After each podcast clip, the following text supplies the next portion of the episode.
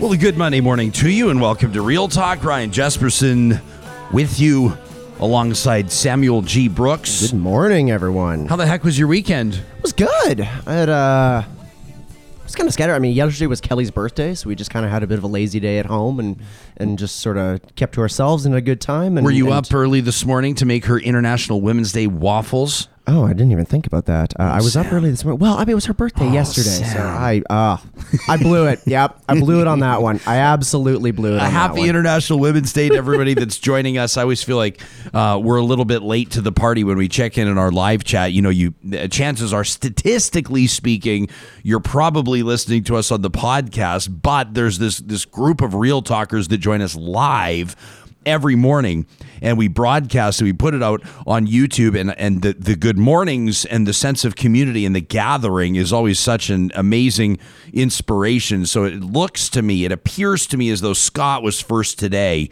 closely followed by crazy james jody charlie sandra shalane fatima samira mark joanne sandra donna genevieve tammy. I mean you get the idea you get the idea. But Terry was the first. She was the first to jump in and wish everybody a happy International Women's Day.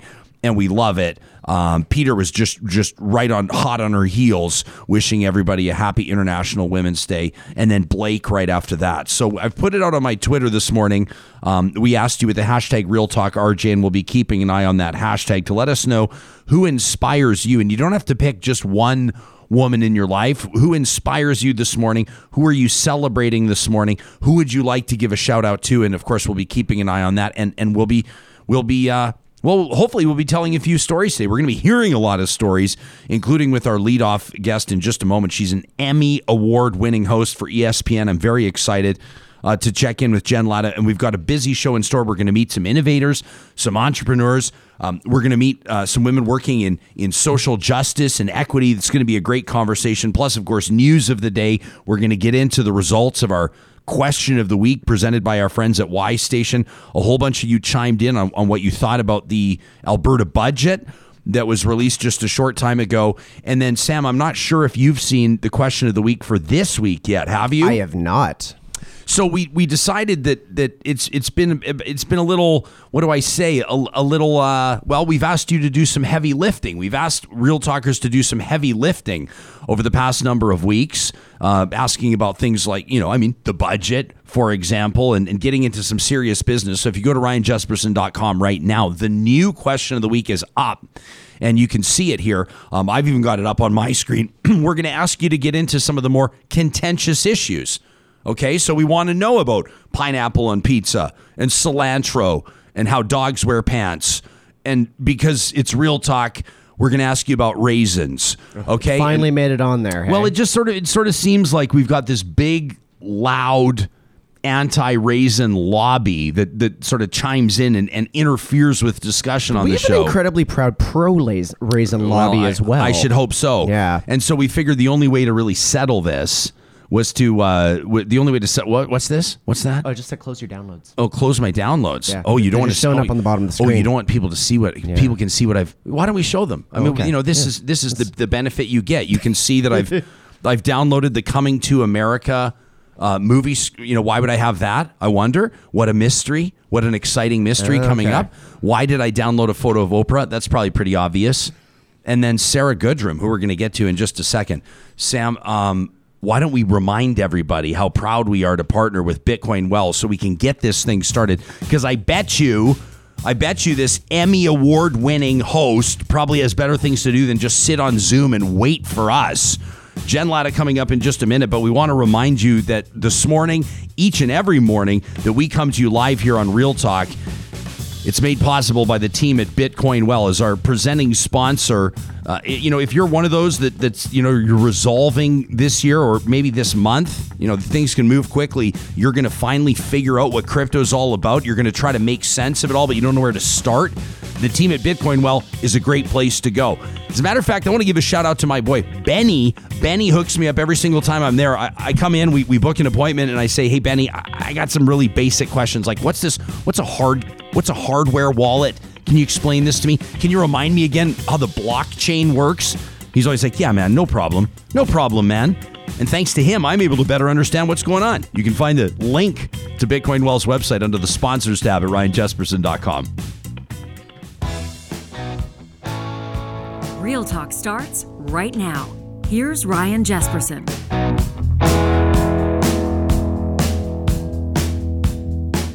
Looking forward to your submissions on Twitter, who it is that inspires you or, or who you're celebrating uh, this morning on International Women's Day. And our show will be a celebration as well.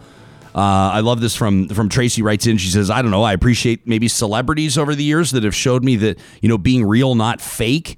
You know, she says they can be characters um, or or real people like First Lady Michelle Obama, Ellen, Pink, Amy Schumer, uh, those who showed that being in the public eye and real."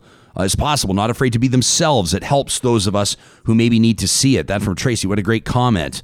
Allison says, It's my mama who raised me all by herself, and she did a great job, if I do say so myself. She says, I'd also like to celebrate women in government in all roles, be it the custodial staff at Sturgeon County, all the way up to the mayor's chair. And our first female mayor, Alanna Hnatiw. We need more women in government. That from Allison. That's a great submission. Look at this. Can we call it my screen, Sam? Look at this. Sabrina submit. She says, My childhood Shiro and activist Katie Lang. Uh, along with my late mother, Dorothy Samuel. Mom's I'm parenting a queer kid and I'm in denial about it. Mentor, who just so happened to be my grade two teacher, Audrey Lang. That's a beautiful, beautiful uh, submission. Uh, Dr. Taysin Lada, who's been on the show before, says my grandmother Nanny. She passed away two years ago, but was a total badass. She grew up in India in the 1930s. She fought for the rights of widows. She ensured her kids were educated. Um, Dr. Lada says my mom was the only female in her engineering class. And then my nana, my nanny, uh, traveled the world and used social media and a cell phone into her 90s. I love it. Natalie is celebrating her kids. Nick, uh, uh, Nick, this is a great answer. So we say, which woman are you, or who are you in particular celebrating? He says, every damn one. That from Nick. And how about from Steph, who says, my mom or sisters, my aunts, my sisters. I've been surrounded by strong, resilient, funny, kind, generous women all my life. I couldn't ask, says Steph, for better role models. That's amazing. I love that.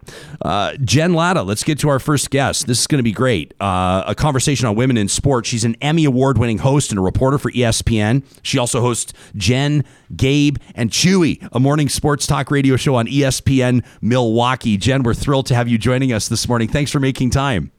Oh, thanks for having me. I appreciate it. I know you and I have tried in the past and it didn't really work out. So I'm glad that today on International Women's Day, I could make my debut. Well, this is perfect because we were going to talk to you. I think it was like the first week in the history of our show. Uh, and, and there were some things going on women in football, women in baseball. And we wanted to talk to you. And, and we knew that at some point our paths would cross. And here we are.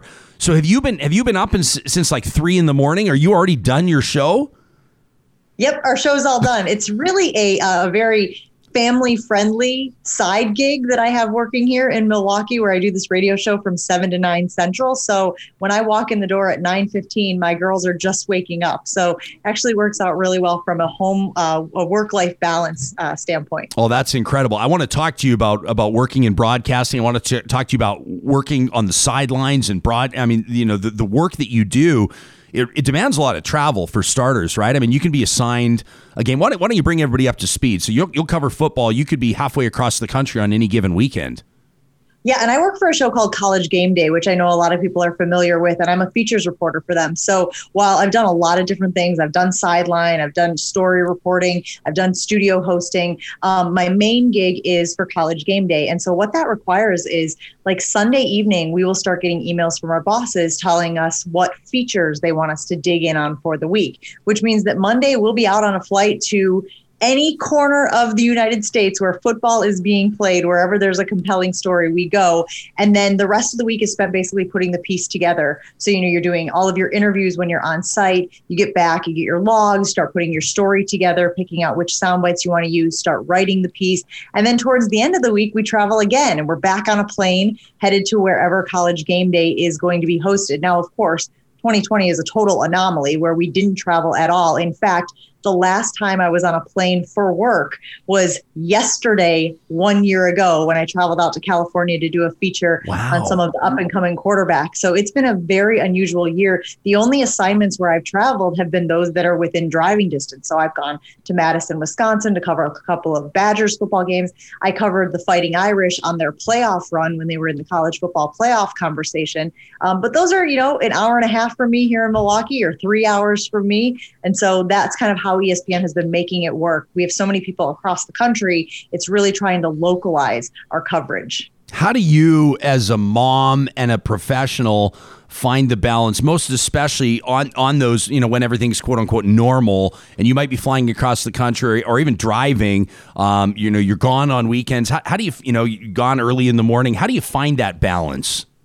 Yeah, Ryan, it's a great question. And I always um, encourage people to realize that it's not just the moms. You know, I work with a bunch of really great guys on college game day who all have families, some of them young kids as well, and they're doing similar travel. Um, there is this expectation, for whatever reason, that it would be harder for moms to do it. But then I think it discredits the relationships that dads have with their kids as well. And dads don't like missing, you know, band concerts or football games or cross country meets or whatever it might be for their kids. Um, I just think that it's a career for men and women where you have to figure out a way to make sure whatever the most important things are on a given day are the things that you're putting your attention into. And so sometimes things can be moved, sometimes they can't be moved. And so just figuring out what the priorities are on any given day and trying to give those all of your attention. Um, you know, I think there's an understanding in our household that I am much more fulfilled as a person when I'm working. I operate at a very high RPM. And so when I'm able to go from thing to thing to thing, I'm so much more efficient and I'm so much more successful. Um, if I wasn't working, I wouldn't be the best version of myself. And so I try to remind my family, and, and they are aware of it as well, that like the best version of mom is when mom is also working and feeling fulfilled in her professional space. And then that obviously impacts the family in a positive way. I love it. And and by the way, as a compliment, you give off like a real energy in talking to you. I feel it. And I love when you say you operate at a high RPM. I'm, I'm actually 100% going to steal that from you and use that because I think Sure, it, it, it- absolutely. it encapsulates a lot of things. And you're 100% right. I mean, when you're able to uh, find fulfillment and apply your skills and abilities and, and you can power off that, you can draw power off that. Um, when you were, when you were, and I don't know how early you wanted to get into broadcasting or you recognize those, those skills, you know, those talents that you have, um, you know, as a young girl or, or, or into your teenage years or your young adult years, were there other women in, in broadcasting that, that you admired or emulated or, or even, you know, sort of approached as mentors? So this is crazy to think about, but I've been in this industry for more than 20 years now. And when I was first kind of figuring out what I wanted to do, I always thought I might be in news. I thought I might be a speech writer or some type of person that was in the public eye just because I really um, handled that well. It was something I really enjoyed. Um, but I didn't know that women could be sportscasters. And I say that, and most people are like, that's absurd. Like, what type of rock were you living under? But the reality is, Ryan, there just weren't that many women doing sports when I was at that crossroads in college of deciding what my career path would be. It was very random that I fell into it, where I was having a conversation with a couple of guys in one of my broadcasting classes, and they were discussing the Marquette game from the night before. And I was kind of eavesdropping on their conversation and started to just kind of weigh in on what my thoughts were and, you know, what I had known just from, from I was a cheerleader at Marquette. So we were always at the game. So we were always watching the games. And um, one of them actually said, like, have you ever thought about doing sports? And that was really the first time that I even considered being a sports broadcaster. So I very quickly pivoted to start doing internships in the sports field. And I loaded myself up with them. Uh, we could have the conversation about paid versus unpaid another time. I know that that was a hot topic recently, but um, and that was that was how it started. But no, there weren't a lot of women in that space, and I think that's why it's so important as we see these women in sports who are breaking the glass ceiling in so many areas that having that representation really opens up the doors and the minds of so many young women to think like, oh. I didn't know that that was something I could have a job in, but now that I've seen so and so do it, it's a real possibility. Yeah, I mean, that that can't be lost on you that what you're doing that there's the next generation of sportscasters that are looking up to you and when when girls see themselves represented on the screen that's got to be huge. I mean do, do you do you think about that I never think about eyeballs, Ryan. Never ever. It becomes counterproductive when you start thinking about the Fair. number of people who might be consuming what you're doing, because then you start thinking about trying to please those people. And as you know, it's a fickle audience, right? So what you do one day, they may appreciate, and the next day be like, oh, it's played out. I've seen this already. So my biggest advice is always authenticity, just being true to who you are. Obviously, doing the work and putting the time in to establish credibility in any space is so crucial. But after that, once you've put the work in and you've got the information and you've been around the block and had the experiences, then it's trusting your gut. And there are times now, you know, even at 40 years old, where I don't trust my gut. I second guess myself. And always, without fail, afterward, I realize, why did I do that? Like I knew what I was talking about. I knew what I was thinking, but I questioned if I had enough experience, if I had enough conversations with the people in the know. And on the backside, I always regret that decision. Jen Lada, our guest. Uh, Mark's watching in from Salt Lake City. He says, My friend Michelle Bodkin, uh, I just did a quick search. Looks like she covers the Utes. Um, it says she's been grinding it out in the sports world for a bunch of years now. He says it can, she tells me it could be a tough business for women. Um, I, I know broadcasting can be a tough business, period. Super competitive, obviously. Great to have an Emmy Award winner on the show. But but have you found, have there been circumstances where your life has been made more difficult, professionally speaking, because you are a woman in this field? Absolutely. And you're seeing a lot of it kind of coming to fruition, right? You're seeing the Mickey Callaway stories of guys who just create a toxic environment for their female colleagues. And, and why is that still allowed? Why are there still organizations and franchises who are continuing to hire people who have reputations for just not being good dudes? Like it blows my mind. Like we are not that hard up for talented baseball players that they should be allowed to get away with some of those behaviors. But certainly early in my career, when you don't have as much power, and that's what it always is about, Ryan, it's about the imbalance of power.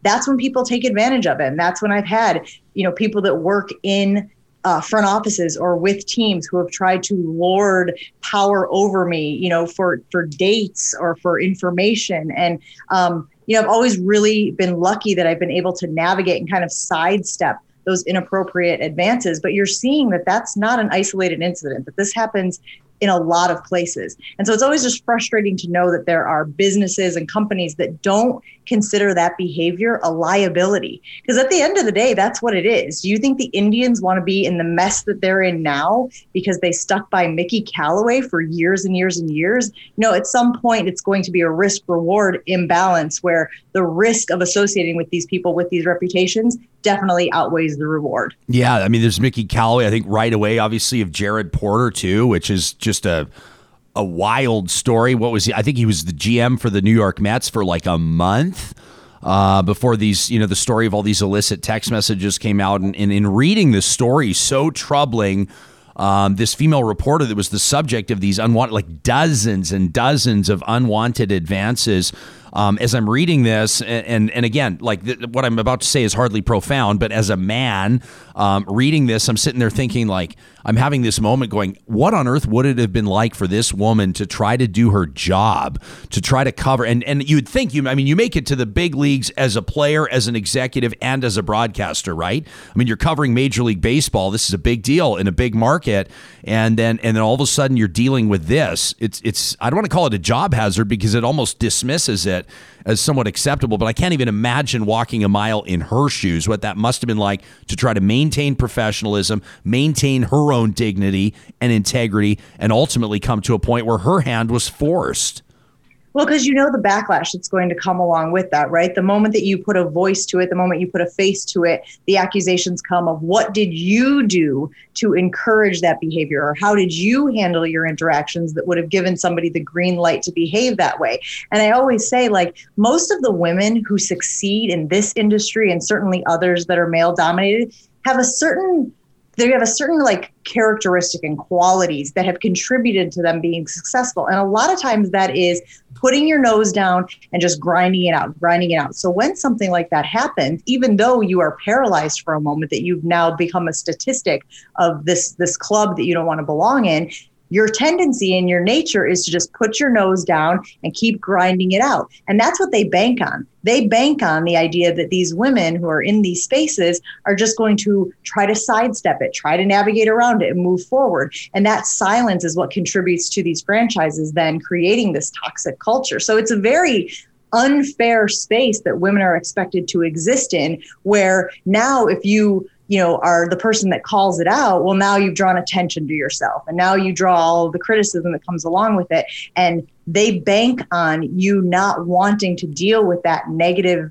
you know reaction as to why it continues and why it can continue to, you know, I call it a petri dish, right? Remember the yeah. petri dish from back in our old science class days? And you saw which were the most like hospitable environments, which were the best environments for stuff to grow. Unfortunately, where when a environment is male dominant, and certainly when there's been an old boys club, right? The cronyism of people being hired just because they're pals with other people, that is where it seems like is the most ripe environment for these toxic situations. Yeah, no kidding. Uh, we we've got uh, some interesting uh, emails coming in and messages. I've got one from a, a, a, viewer by the name of Robert. I'll read it, Jen, after we talk. But he's he's talking about Cassie Campbell, like a, a Hall of Fame women's uh, Canadian women's hockey star, uh, who's now you know prime time in in the broadcasting world, doing a great job on Hockey Night in Canada. But she faces a ton of vitriol and a ton of criticism. And, and I, I've oftentimes thought like it's it's nothing new for a broadcaster to not be everybody's cup of tea. But I, but I've often wondered if she was a man,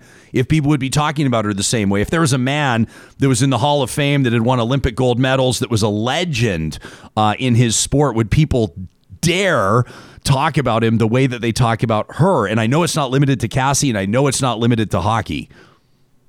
No, we did a piece yesterday on ESPN uh, in our SC featured group on Rachel Luba, who is mm. a Major League Baseball agent. She happens to represent Trevor Bauer and now Yasiel Puig. And she was very candid about some of the struggles that she's faced. And it's really simple. It's just people being like, you're a girl men don't want to deal with girls when it comes to business and her having to overcome that. And then, of course, the perception of her as a professional. She was an elite gymnast who happened to compete at, you know, I think it was UCLA, uh, somewhere in California, where she's wearing leotards as part of her uniform for her sport. And yet, when she would pose in a sports bra on her social media accounts, people would accuse her of being unprofessional. Like, there seems like there's always these standards that are put on women when you're a professional that men men are not held to end. Now, I'm not saying that I want to see men out there wearing sports bras. Don't misunderstand me. But again, it seems like the standard of behavior that is allowed for men to get a job and then somehow keep these jobs is just so much more, you know, so different than the expectations we put on women. And and you know, recently the documentary on Britney Spears, you know, think what you want about Britney Spears. Think about the questions that this young woman at 18 years old was was having to face about her virginity and her breasts. I mean, mean, the like now in 2021, we're sitting there like blown away by the inappropriateness. But back then, it was like, what? What you can't answer the question? What you know what I mean? like the absurdity of that. The good news, Ryan, is I think we are making strides. Right? I have a 12 year old son. I'm having a conversation with him the other day, and he's talking about a girl he likes in his class and a girl that likes him, and he's talking about the young lady just not being smart and he says, You know, mom, I really think I want to date a smart girl. Mm. And me being like, Well, at least we're doing something right. At least my son is placing a premium on intelligence when he's looking for somebody to hang out with and interact with, as opposed to just like, she's pretty. yeah, yeah, very well said. You know what struck me again, and and I I've you know uh, just as someone who's sort of watched. I mean, it was Peter Jennings for me that I, I met him when I was 11, and I was I watched World News Tonight, and I think that that was kind of my earliest hook into this industry. Um, but Diane Sawyer was another one that I always had a lot of respect for, and then watching that Britney documentary, I was like, oh my gosh. Like it was just I, I had so many moments watching that that were really troubling. Why, why don't we focus on some of the positives? I was trying to think of some of the stories of women in sport that have really inspired me personally. Uh, one of them is um, for canadians we've, we've got this this generation of tennis stars coming up and bianca andreescu has just been unbelievable. Um, you know going toe-to-toe with you know the you know the, the great serena williams and that and giving us some great things to watch. You and i first started corresponding when sarah fuller uh, took to the field for Vanderbilt. What was it? I mean, for you, obviously, as not just a football fan, but a commentator as well. How big was that for you, Sarah Fuller?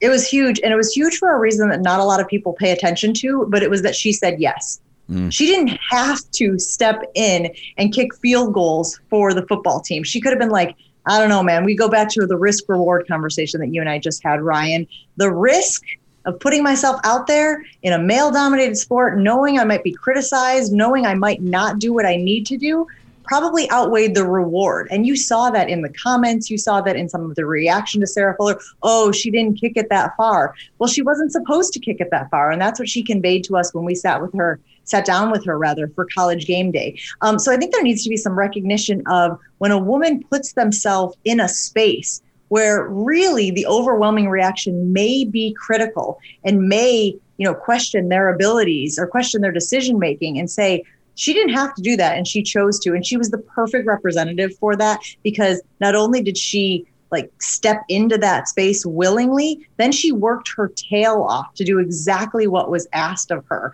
um, and even that didn't insulate her from the criticism so i loved being able to tell her story for college game day i loved her attitude towards it i've loved her attitude since which is talking to groups of young girls and making sure that she is this representative of again something that you can accomplish, something that you can do that you might not have seen very many women do. She like a background completely in soccer, right?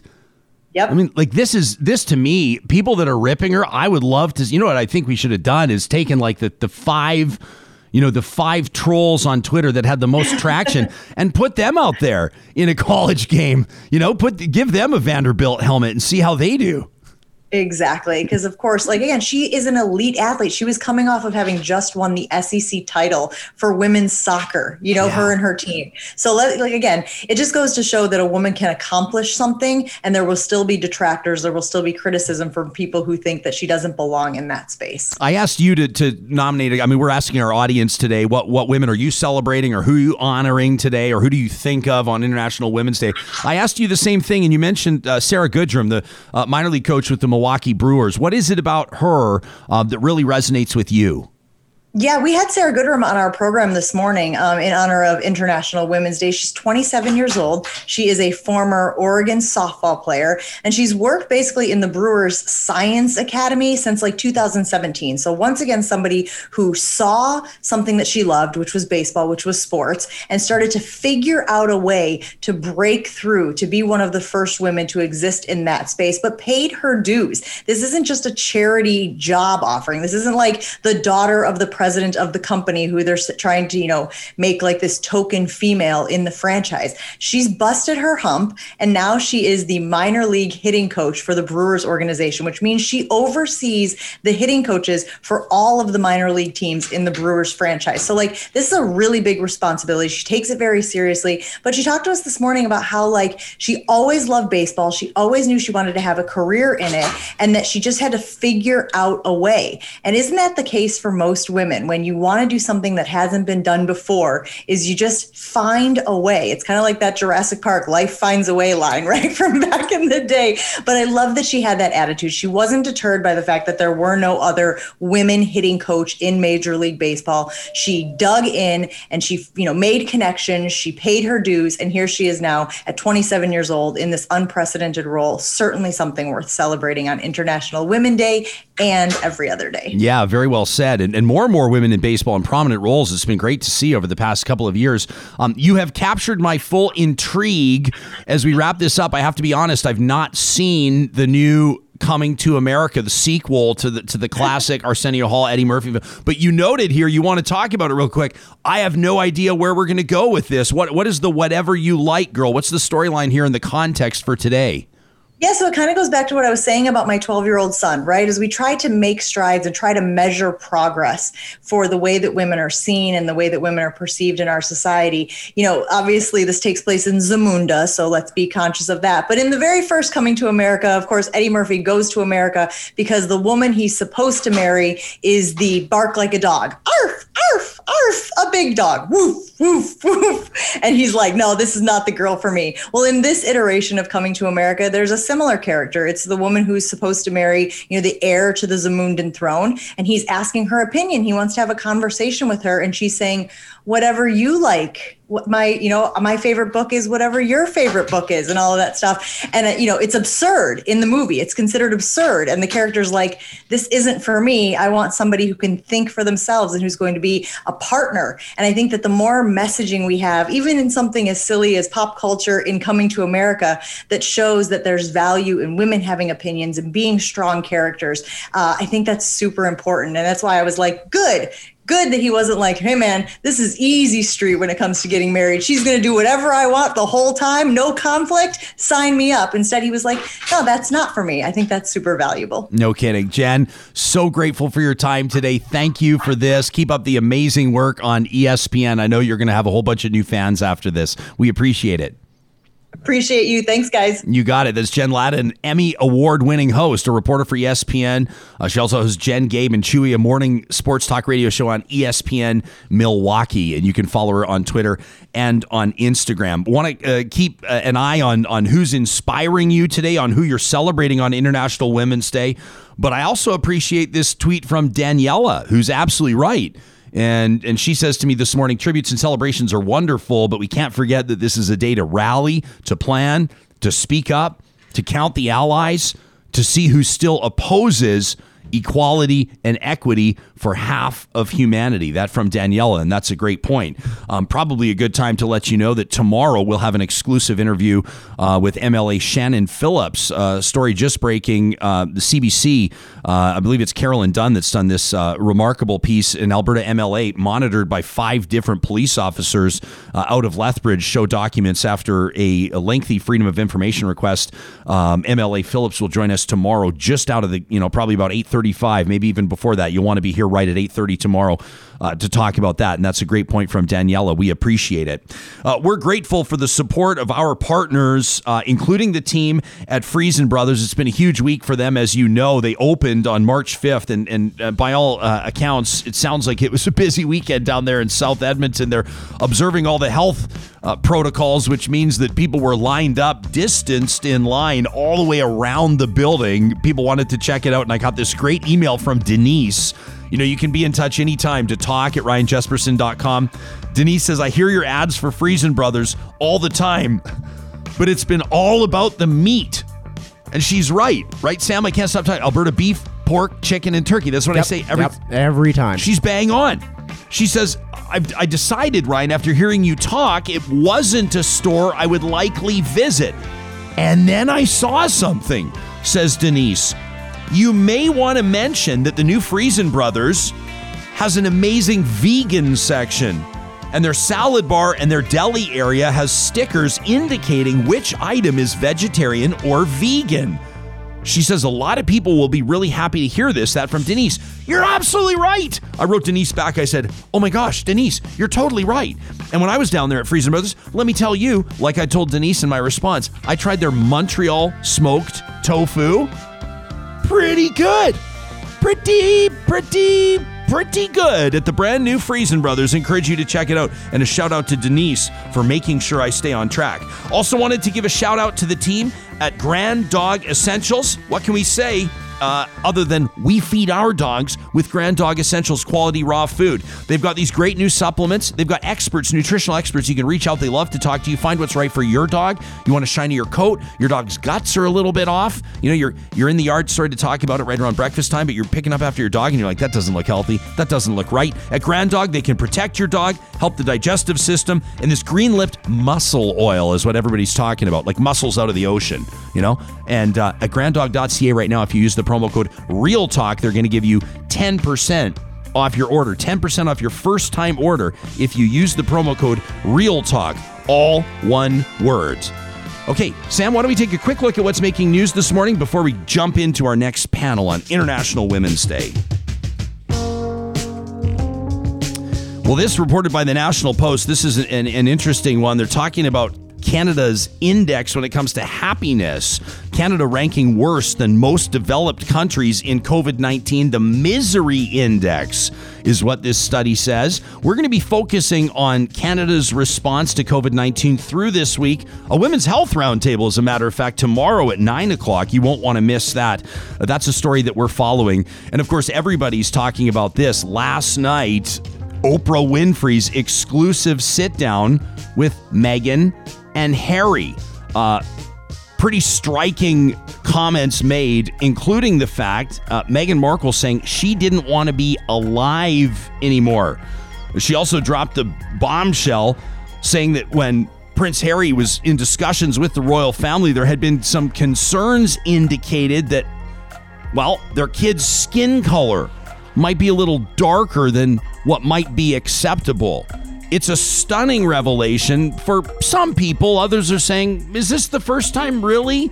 That you've seen the indication that there might be some racism at play in the royal family, in the monarchy. It's got a lot of people talking. That interview from Oprah. Quick to clarify last night, by the way, did you happen to watch it, Sam, by chance? Is that I didn't. Sorry, no. I've- Right, really interesting. Yeah. Right out of the gates. So Oprah says, you know, it's important for us to point out that, you know, first of all, nothing's off the table. She says you haven't we haven't come to any agreement about what I what I will or will not ask you. And then she goes on to say, and you're not getting paid for this interview, which actually I was blown away by because as you know, I mean and and, and as Harry confirmed last night they've been cut off financially from the family. They've still got things to cover, like, you know, not just daily living expenses, but also security for the family. It's a pretty hefty expense. Um, so, yeah, I mean, just a remarkable interview. Is that the type of thing you would check out, or are you kind of like when it comes to those types of stories, you go, eh? I, I think I would check this one out just because, I mean, I'm not really a royal watcher. It's not a part of pop culture I'm super checked into, but like, this isn't a royal story to me. This is a, you know, um, uh, systemic issues that have come up within the monarchy and why you know the first woman of color to join the monarchy immediately got pushed out of it so it's just like you know to me th- this uh, this has very little to do with royal watching and, and far more to do with the the cultural transformation that's happening As always, Samuel G. Brooks with a with an intelligent comment. It's a, it's a good thing that we have you here, Sam. If it was just me steering the ship, we wouldn't know what to do. Uh, let's get into our. Uh, well, first of all, why don't we pop in on our hashtag, the Real Talk RJ hashtag? It's one we're keeping an eye on today, and, and we've asked, you know, who's who's basically inspiring you, or who are you celebrating, or or this one from Daniela. Uh, you know, Daniela, like I said, that wrote in said tributes and celebrations are wonderful, but we can't forget we got to rally and plan and speak up. So so why don't I also broaden or expand the invitation?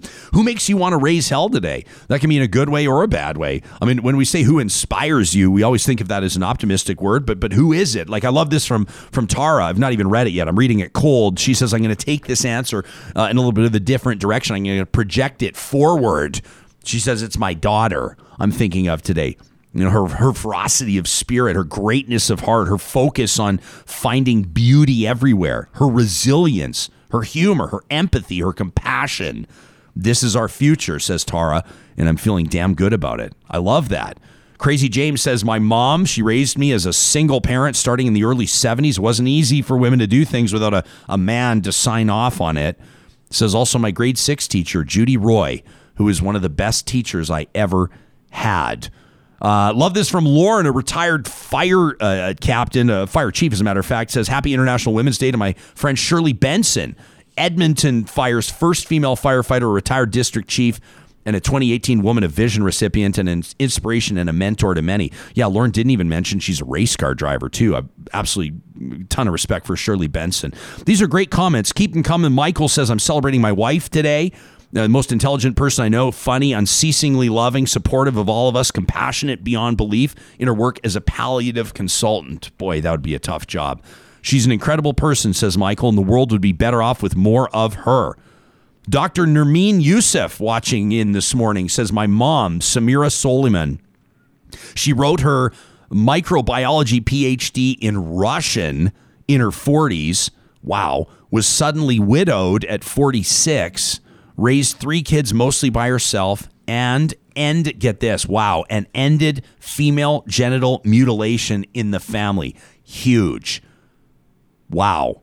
She's there the second anybody needs support, no matter the distance, no matter her health. That from Dr. Nermeen Youssef. That's unbelievable. Holly says it absolutely guts me to say this, but I'm inspired by the support for black Muslim women, uh, in particular in Edmonton, who have endured attacks from hateful people.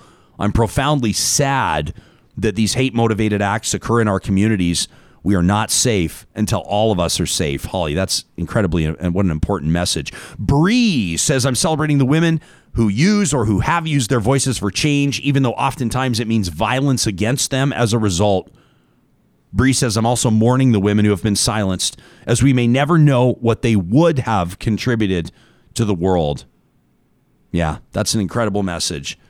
Erin is celebrating her mom, her wife, her grannies. Rhonda says it may be cliche, but my mom, it doesn't have to be cliche. She says she raised three kids as a single parent, went to night school to finish her high school, went to university in her 40s to become a social worker so she could advocate for others. Rhonda says, Every day I hope to live up to her example. That's amazing. Carol says, Dr. Lynora Saxinger, you've seen her on the show before. An infectious disease doctor says, I think she's amazing. We're lucky to have somebody pushing back so hard against vaccine misinformation with facts right now. And how about this from Lou Jobs? He says, "My mom, she was a survival of uh, a survivor of residential schools. She's a day school survivor. She lost me through the actions of the '60s scoop, and she's living and fighting stage four cancer. She uh, inspires me every single day. That's amazing from Lou. Absolutely incredible." Yeah, many many of you were writing in and, and, talking about your parents. I think this is wonderful. Lori Wang writes in says people are acknowledging sounds cliche. You don't have to offer the caveat. Says it's my mom. You know, she's no RBG. She's no Ruth Bader Ginsburg, but she fled the Khmer Rouge. What? With a newborn, my brother. Wow. Lori says she's no longer with us, but she taught me that when times get tough, you get tougher. That's incredible. What an amazing story that is. And I love this from Don. He says, My amazing life partner who fears no challenge, Carla. He says she has an amazing mind that never gives up, and never surrender attitude about anything she's involved in. She considers opposition. You know, if you can, if, can you provide another possibility, another way to do things? That's what inspires Don. That's amazing. We ready to rock and roll, Sam? Are we hanging tight right now? We, we got two out of three. One, okay. one of our panelists, I've been, I've been in touch. One of our panelists is running late. Okay, so uh, no, yeah, no kidding. Can... Well, well I, I, I have mixed feelings um, about uh, this video, and I'm trying to decide if we should show it or not. Uh, uh you know, I mean, it, here's here's the deal. Um, everybody's talking about this video. This pastor. Uh, who's since gone on leave. This is Pastor Stewart Allen Clark uh, of the Malden First General Baptist Church in Missouri. Uh, this it's just like I mean, hey, if we want to raise a little hell, if we want to kick some stones around and make a little noise on International Women's Day, this is probably where you start. Um, I know for a lot of you, I, I, pushed this out on my Twitter yesterday. I just, I could, the only response I could think of it after I saw my jaw dropped. You're gonna, we're gonna play it for you here about 90 seconds. I won't play the whole thing, obviously. Um, right out of like just the first sentence you hear, you go, whoa, and then it just gets worse and worse and worse. But it brings up a lot of things a lot of things that probably need to be talked about misogyny, misogyny in religion, in the church, in the structure. I mean, the video kind of speaks for itself. Why don't we take a quick look? Let's roll it. Here it is. Why is it so many times that women, after they get married, let themselves go? Why is it? Why do they do that? Here's how way too many women are. I got him now. The chase is over. Hey, that's where you're wrong. The chase ain't never over. The chase ain't never over. And by God, if he don't love me the way I look now, he ought to look at his own spare tire in the mirror. Now look, I'm not saying every woman can be the epic, the epic trophy wife of all time, like Melania Trump. I'm not saying that at all. Now, most women can't be trophy wives, but you, you know, like her, maybe you're maybe a participation trophy. I don't know, but all I can say is not everybody looks like that. Amen. Not everybody looks like that. But, but you don't need to look like a butch either. Hey, here's something you need to know. You need to know this. Men have a need for their women to look like women. Hey, sweatpants don't cut it all the time, huh? Wearing flip flops and, and uh, pajamas to Walmart, ah, that ain't gonna work. Ain't nothing attractive about that. It ain't. And, and men want their wives to look good at home and in public. Can I get an amen? So, you know, the guy's gone on the the the very lackluster amen I think speaks a lot to this. Like who's like the, he's trying to rally this crowd up, and there's like we're not with any, you, bro. Nobody's saying it. There's like one guy yeah. in the crowd that's like, yeah, you know, yeah. like, like, but just unbelievable. So he so he he's gone on leave, and the church has has confirmed uh, that he's not going to be you know, holding some of the duties he would. I mean, it's just like, what do you even say about this? So I pushed this out on Twitter, and obviously a ton of people have chimed in. And you know, Carmen says I can't pick my up off the floor. The herd mentality, holding people to their chairs, fighting their internal right impulse to walk out. You know, I mean, this. You know, Chris just says this is amazingly horrible. You know, others are saying, you know, what year is this? People are asking. And then a bunch of people are pointing out, I mean, you know, and and I, I think it kind of goes without saying. The guy himself, I mean, if, if we if we are going to sort of like participate in low blows here and sling mud, Emma says for just one day, for just one day, I would love to have the unmitigated caucasity of a middle aged mediocre chud like this clown. she says she's not even done yet. How are you going to stand there looking like that and tell me not to let myself go and look like Melania? And then Emma, in seriousness, says if it wasn't so dangerous, it would be absolutely fascinating.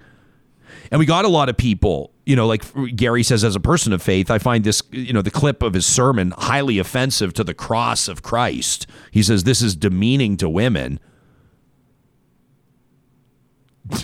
Johnny Rocket, a radio personality, says, Since our marriage, my wife's 20 pounds lighter and I'm 50 pounds heavier. How is she even with me? John says, I try very hard not to comment on anybody's looks. But for this one, I mean, come on. And Ashley says, This hurts my soul.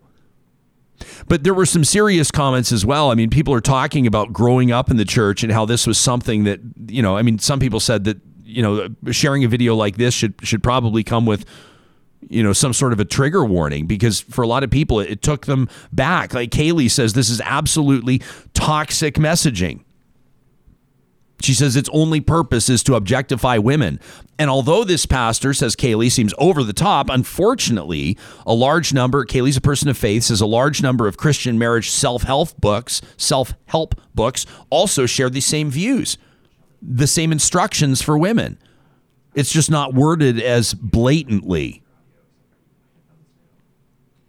Caro says in here, I've spent my whole life in sweatpants because it was up to me to stop boys from lusting after my body. I feel so stupid. You can let me know what you think about that. Just just mind blowing that that stuff happens. And and you know what? I, you know what I was thinking as I was watching it yesterday. There's a couple million views of that video now, and I was thinking how many more of these sermons are happening where somebody's not recording it on their phone or pulling it off YouTube and sharing it. I mean, how many more congregations and communities?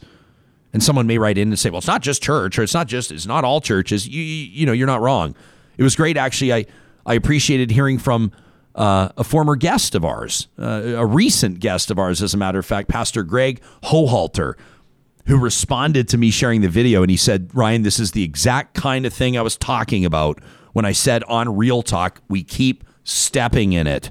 as Christian leaders. And Greg's right. You can find that interview by, of course, subscribing to our uh, YouTube channel, or you can s- subscribe to our podcast. If you do already, it's probably right there waiting on your phone. We're going to get to our panel in just a second. Wanted to remind you that we're keeping an eye on the hashtag Real Talk RJ this morning. The women that you're celebrating, the women whose voices you want to amplify, who's it that inspires you? I mean, if you're going to getting set to raise a little hell today and, and fight, if you're if, you, if you're taping your hands, so to speak, ready to go today, who is it that's lit that fire under you? We want to know. The Real Talk RJ hashtag is powered by the team at Park Power. They're in the internet, electricity, and natural gas game, proudly Alberta based. You're going to deal with somebody local if you call into their customer service. You have a billing question, something like that. It's going to be somebody that's that's here in your neck of the woods. And not only are they excited about providing employment for their fellow Albertans, they're also providing funding for nonprofits through their profit sharing agreement. If you use the promo code 2021 Real Talk right now, they're going to take 70 bucks, boom, off your first bill, commercial or residential at parkpower.ca. Also wanted to give a big shout out to the team at Alta Moving and Storage. We're heading into the spring. I don't want to jinx us. I'm not trying to bring some sort of a, you know, what do they call Sudden it? deep freeze. The polar vortex. Oh, the por- We've had that already this we year. We have. And I can't Can even we get it twice? Can you? I, don't, know. Should we Get a stop meteorologist talking about on. it? Yeah, probably. We should probably. This is like the thing. Like you don't say the name. You don't say the name because if you do, What was it? Who am I thinking of? What's that horror movie? Not Candyman. Is that the one you don't say three times into the mirror? Oh, you're thinking Beetlejuice, aren't you? Is it Beetlejuice? I think so. Well, there's a bunch of say the name three times. It's a common trope in movies. My, yeah, you're right. My pop culture knowledge is is waning here. But let's talk about why we're talking about spring. yes. Are you trying to get me focused back onto the Alta moving and storage spot? I mean, a little bit, but you know, you can you can go in whatever direction you want. It's This is show. because Sam, because Sam, as our technical producer, is keeping an eye on the mechanism of the show. I just know how long this ad track is, and you've got like 45 more seconds. well, the ad's only supposed to be 30, so that shouldn't be any problem whatsoever. the team at Alta Moving and Storage knows that spring may mean a move for you. But if you're like most folks, you're sitting right now and, and all it does, you get that sort of like twisted gut where you go, oh my gosh, this is going to be so stressful. It doesn't have to be that way. They've got these pod style moving containers. How much time do I have left? 30. They drop them off at your house. They can provide the labor or you can load them up yourself and then they drop it to your new destination. It's all in the time frame you set out. Plus, short and long-term storage solutions at altastorage.ca. I still have more time? You got 14 seconds. What am I going to do now? It's International Women's Day, and we're uh, I- I'm excited about this next panel. This is, um, I mean, you know, you, you you talk about movers and shakers and difference makers. That's the deal here. Are we rolling out with two or three panelists out of the gate? Sam, two, awesome. It's a real pleasure to welcome to the program the founding and managing partner of Sandpiper Ventures, Rhiannon Davies. Uh, her business leadership spans, I mean, literally the world, Europe, Asia, South North America. As managing director, she's built and led a two billion dollar revenue subsidiary of GrandVision. She was CEO, COO, and board director and she took GrandVision. This is this is a, a five and a half billion dollar revenue eye care company with business in 45 countries through 44% growth expanding into 20 new markets. We're going to get into this story remarkable. And Shelley Kuipers uh, co-founder co-ceo of the 51 and we're going to talk about the 51 you've heard about it briefly on real talk. We thought we've got to circle back on this story because it's a great one. Uh, Shelley's an activist in business entrepreneurship and investment driving business models that are more equitable feminist corporately and ecologically sustainable. Rhiannon, Shelley, welcome to Real Talk. And, and do I say happy International Women's Day? I think I can wish you a happy International Women's Day. Absolutely. well, we're thrilled to have you here, and uh, and we may have. We're excited if Amanda Hall's going to join us. If not, I know we've got a lot to talk about. What is? Why don't we start with this? And Shelley, I'll go to you first. When we talk about financial feminism, what does that mean? Um, you know, we define it as being, you know, women being in all equal in all things financial.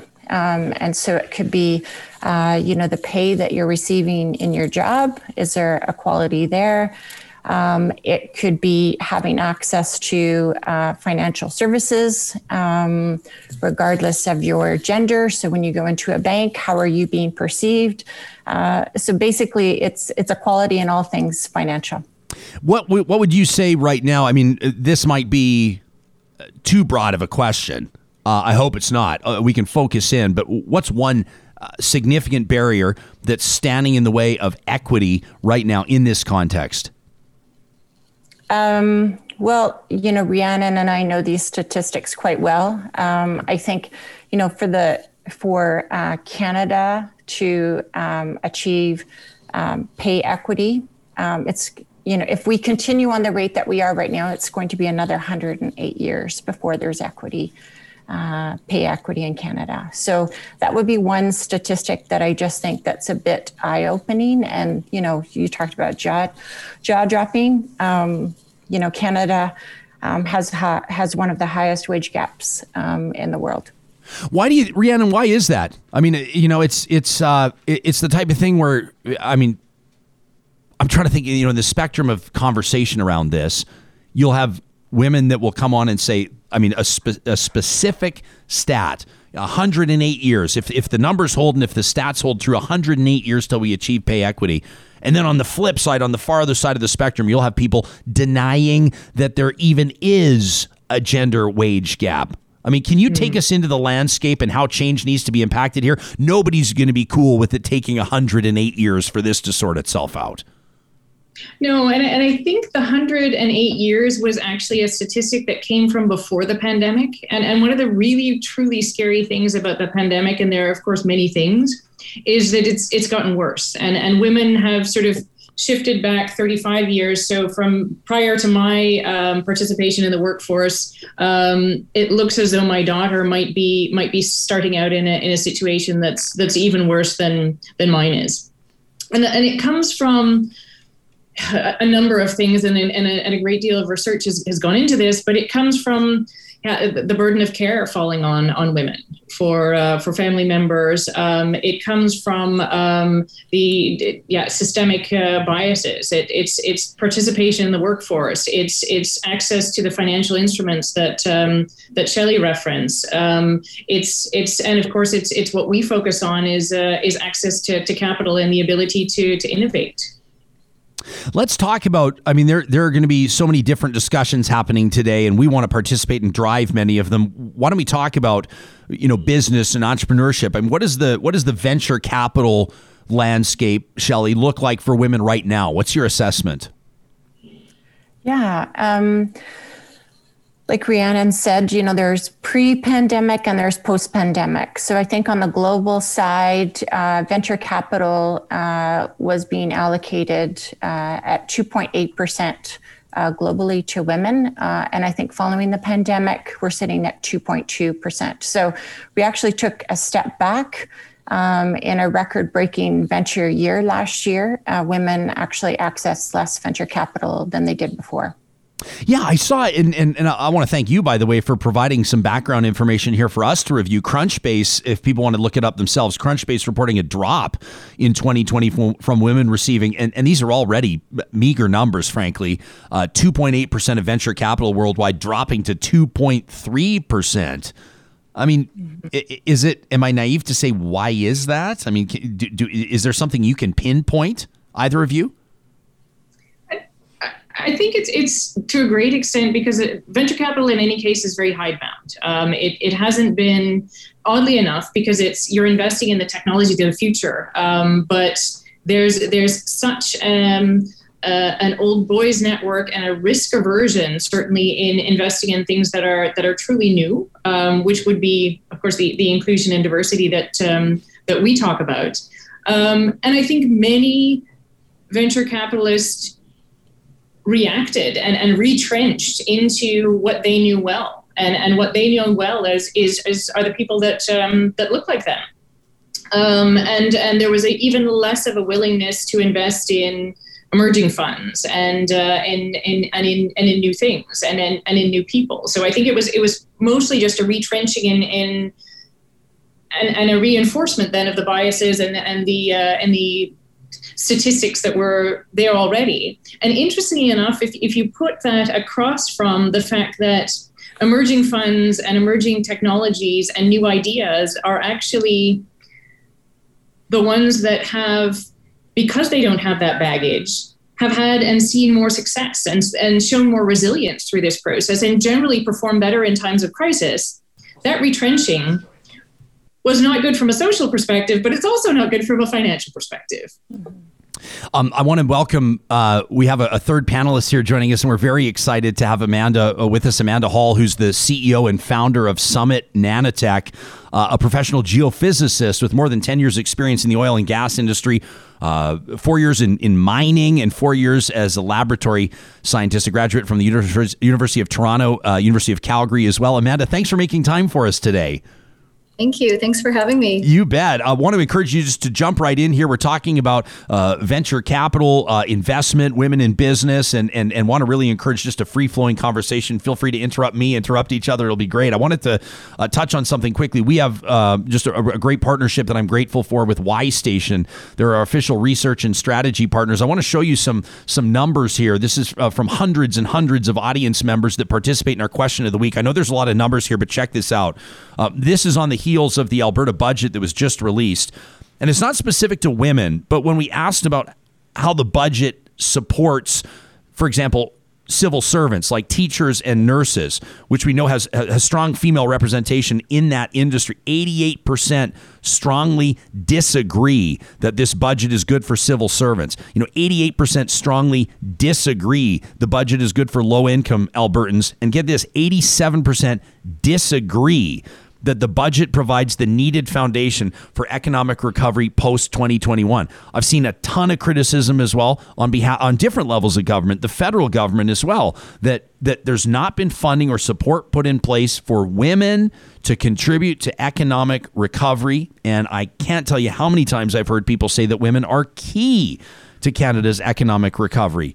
I mean, Amanda, why don't we go to you first? I'm curious to hear from you here on, on what that would look like, what meaningful support would look like, and, and maybe why you don't think we're seeing it right now.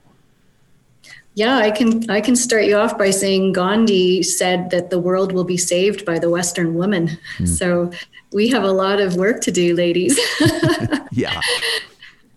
Um, uh, support wise, yeah, in Alberta, it's hard to have support as a clean tech company just because we're an oil and gas resource uh, province. So when you bring new technology and kind of a clean tech focus to energy, you get some resistance, you get some pushback. People aren't used to seeing they're not used to change. They need to be kind of walked through the change process carefully. Um, you know and and a lot of what i do is very similar. Oh, i guess i should give you a quick background. We do lithium extraction so it's, kind—it's similar to oil and gas. We drill a hole in the ground and we pull salt water out, and then we extract the lithium from that salt water. Um, so it's very similar to the resource extraction experience we have in this province, but it's different because now we're supporting the growth of electric vehicles and renewable energy. And there's a little bit of a bad guy syndrome that comes along with that as you kind of not ex- like we're not exactly fighting against oil and gas, we're not at all but we're supporting the transition, which sometimes is looked upon as a negative in this province. Um, so, lack of support as a clean tech company. Um, and then, in terms of financing my company, like in term uh, with venture capital, it's challenging. Like it's challenging as a, fe- a female founder women don't have deep roots when it comes to proving that we are kick-ass CEOs and uh, you know like we're kind of a new generation of women who are coming out the gate full on like full on sprinting to prove that women can run companies and do really well. So until until we start getting those statistics up higher to show our abilities and our strengths as a as 51% of the population, um, yeah, it's it's a, it's like a headwind. We have a headwind against us. Amanda, I had a, uh, we had a great conversation um, uh, right out of the gates this morning with Jen Lada. She's an Emmy award winning host for ESPN. She covers college football, and she was talking about some of the challenges that she faces and, and some of the you know the sort of the gender uh, realities. And, and she talked a lot about uh, you know power and the power structure and how it can be difficult for women working in football or working in sports broadcasting. You working in, in oil and gas or in in, in energy anyway. Let's say, um, do you experience experienced that as a CEO? Do you see it in boardrooms? Have you experienced that firsthand? Oh goodness, yes. Over over my career, it's been uh, it's been a struggle. Being a female isn't always a good thing. Like um, I remember one of the first conferences I attended in the oil and gas sector. There were topless waitresses there, and you know, like that makes me uncomfortable. so, but it it was kind of just commonplace. Like this is the way it's always been done, and yeah, so we kind of that was a long time ago. it's different now. No, no more topless waitresses at conferences now. But um, yeah, even as a CEO, as I as I go out into the mining sector internationally, because I'm representing uh, Canadian female clean tech in South America, mostly that's at my primary target market. Uh, I find that male miners will look at us, me in particular, with skepticism at first until they start hearing about our technology and hearing about our business plan and hearing about the economic savings and the, you know the ESG um, uh, improvements that we'll make for them. Like we're basically bringing a technology to the mining sector that will future-proof their operations. And uh, when you start speaking that language, they listen and they forget that you're a woman. But there's always that initial skepticism at first about whether you measure up to what their expectations are. Wow. Um, I'm still I'm still like gobsmacked at topless waitresses at conferences, but uh, Rhiannon, uh, Sandpiper Ventures, based in Nova Scotia, for people that aren't familiar, how how is the investment, if so, uh, the investment landscape different on the East Coast? Like, do you what are you seeing from from women founders in the tech sector out there? Well, when we started raising capital, um, we were met with a huge amount of skepticism. Well, you know, are you really going to find in the east coast of Canada enough, um, you know, groundbreaking ca- companies that are that are led by uh, women entrepreneurs? And and we we do invest outside of the region as well, um, but our hearts are, and, and much of our focus is here, and, and proximity is important in this space.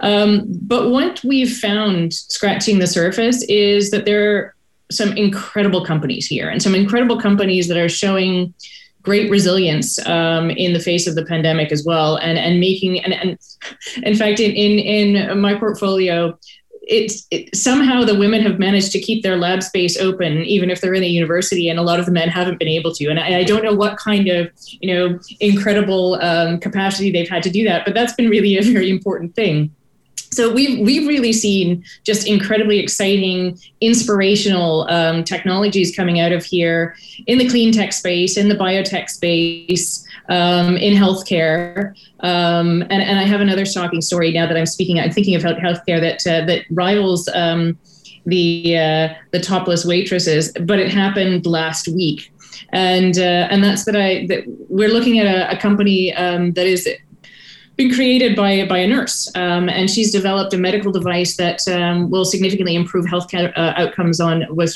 people on ventilators. And she was meeting with a, a, a VC, a, very well-renowned uh, VC, and he said to her, um, "You're not a CEO. You're never going to be CEO. You're a nurse." And and this woman sort of instead of taking that and letting it flatten her, it it helped her to rise up. And, and and it's also helped us to rally around her and say god damn it that can't happen. That can't happen today.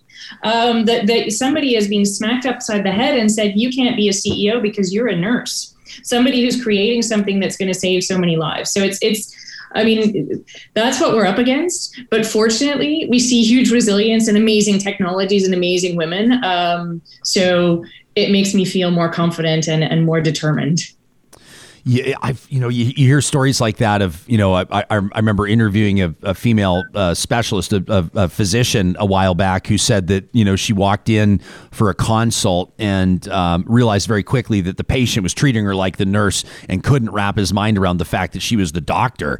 And you're sitting there going like it's 2021. I just you know, but and it's funny, and I and I know that you know on a day like this we can be we can be tempted to make these sweeping generalizations like you know you, you talk about women that can keep their labs open, and I and I'm wondering like, are women just better multitaskers than men? And then my inner dialogue is going, is that way too broad and stupid of a question? Like, I don't know. But I will say this that generally speaking, as a guy, men do not lack confidence in themselves. The whole like nurse to CEO jump, if it's a guy, well, he will not lack the confidence, right? I mean, it'll be celebrate. What an accomplishment. He started as a nurse and now he's a CEO, right? There's just like a huge difference. I can relate. Um, one of my uh, shortly after I started this company, I was in a mentorship program. Alberta Innovates put it together, and so I was sitting across the table from my mentor, and he said to me, "This is too big for you. Why are you doing this? You need to choose something smaller." And what that did to me was it fueled my fire. And I just like, I remember that sentence on the good days and the bad days, and it drives me to work so much harder so that he can see me on the news five years from now and be like, damn, I should have. this was not too big for her. Oh, yeah.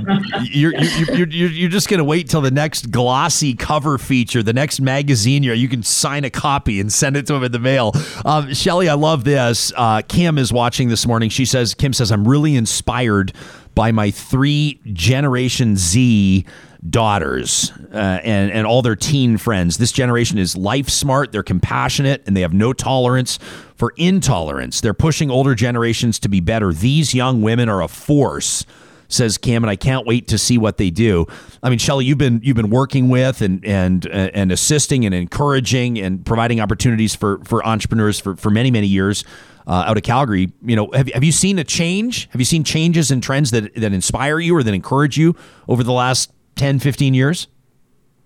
Yeah, I mean, I think, you know, I cited uh, a statistic that was quite depressing at the beginning of our show 108 years for uh, Alberta to um, achieve its, its, its equity for women.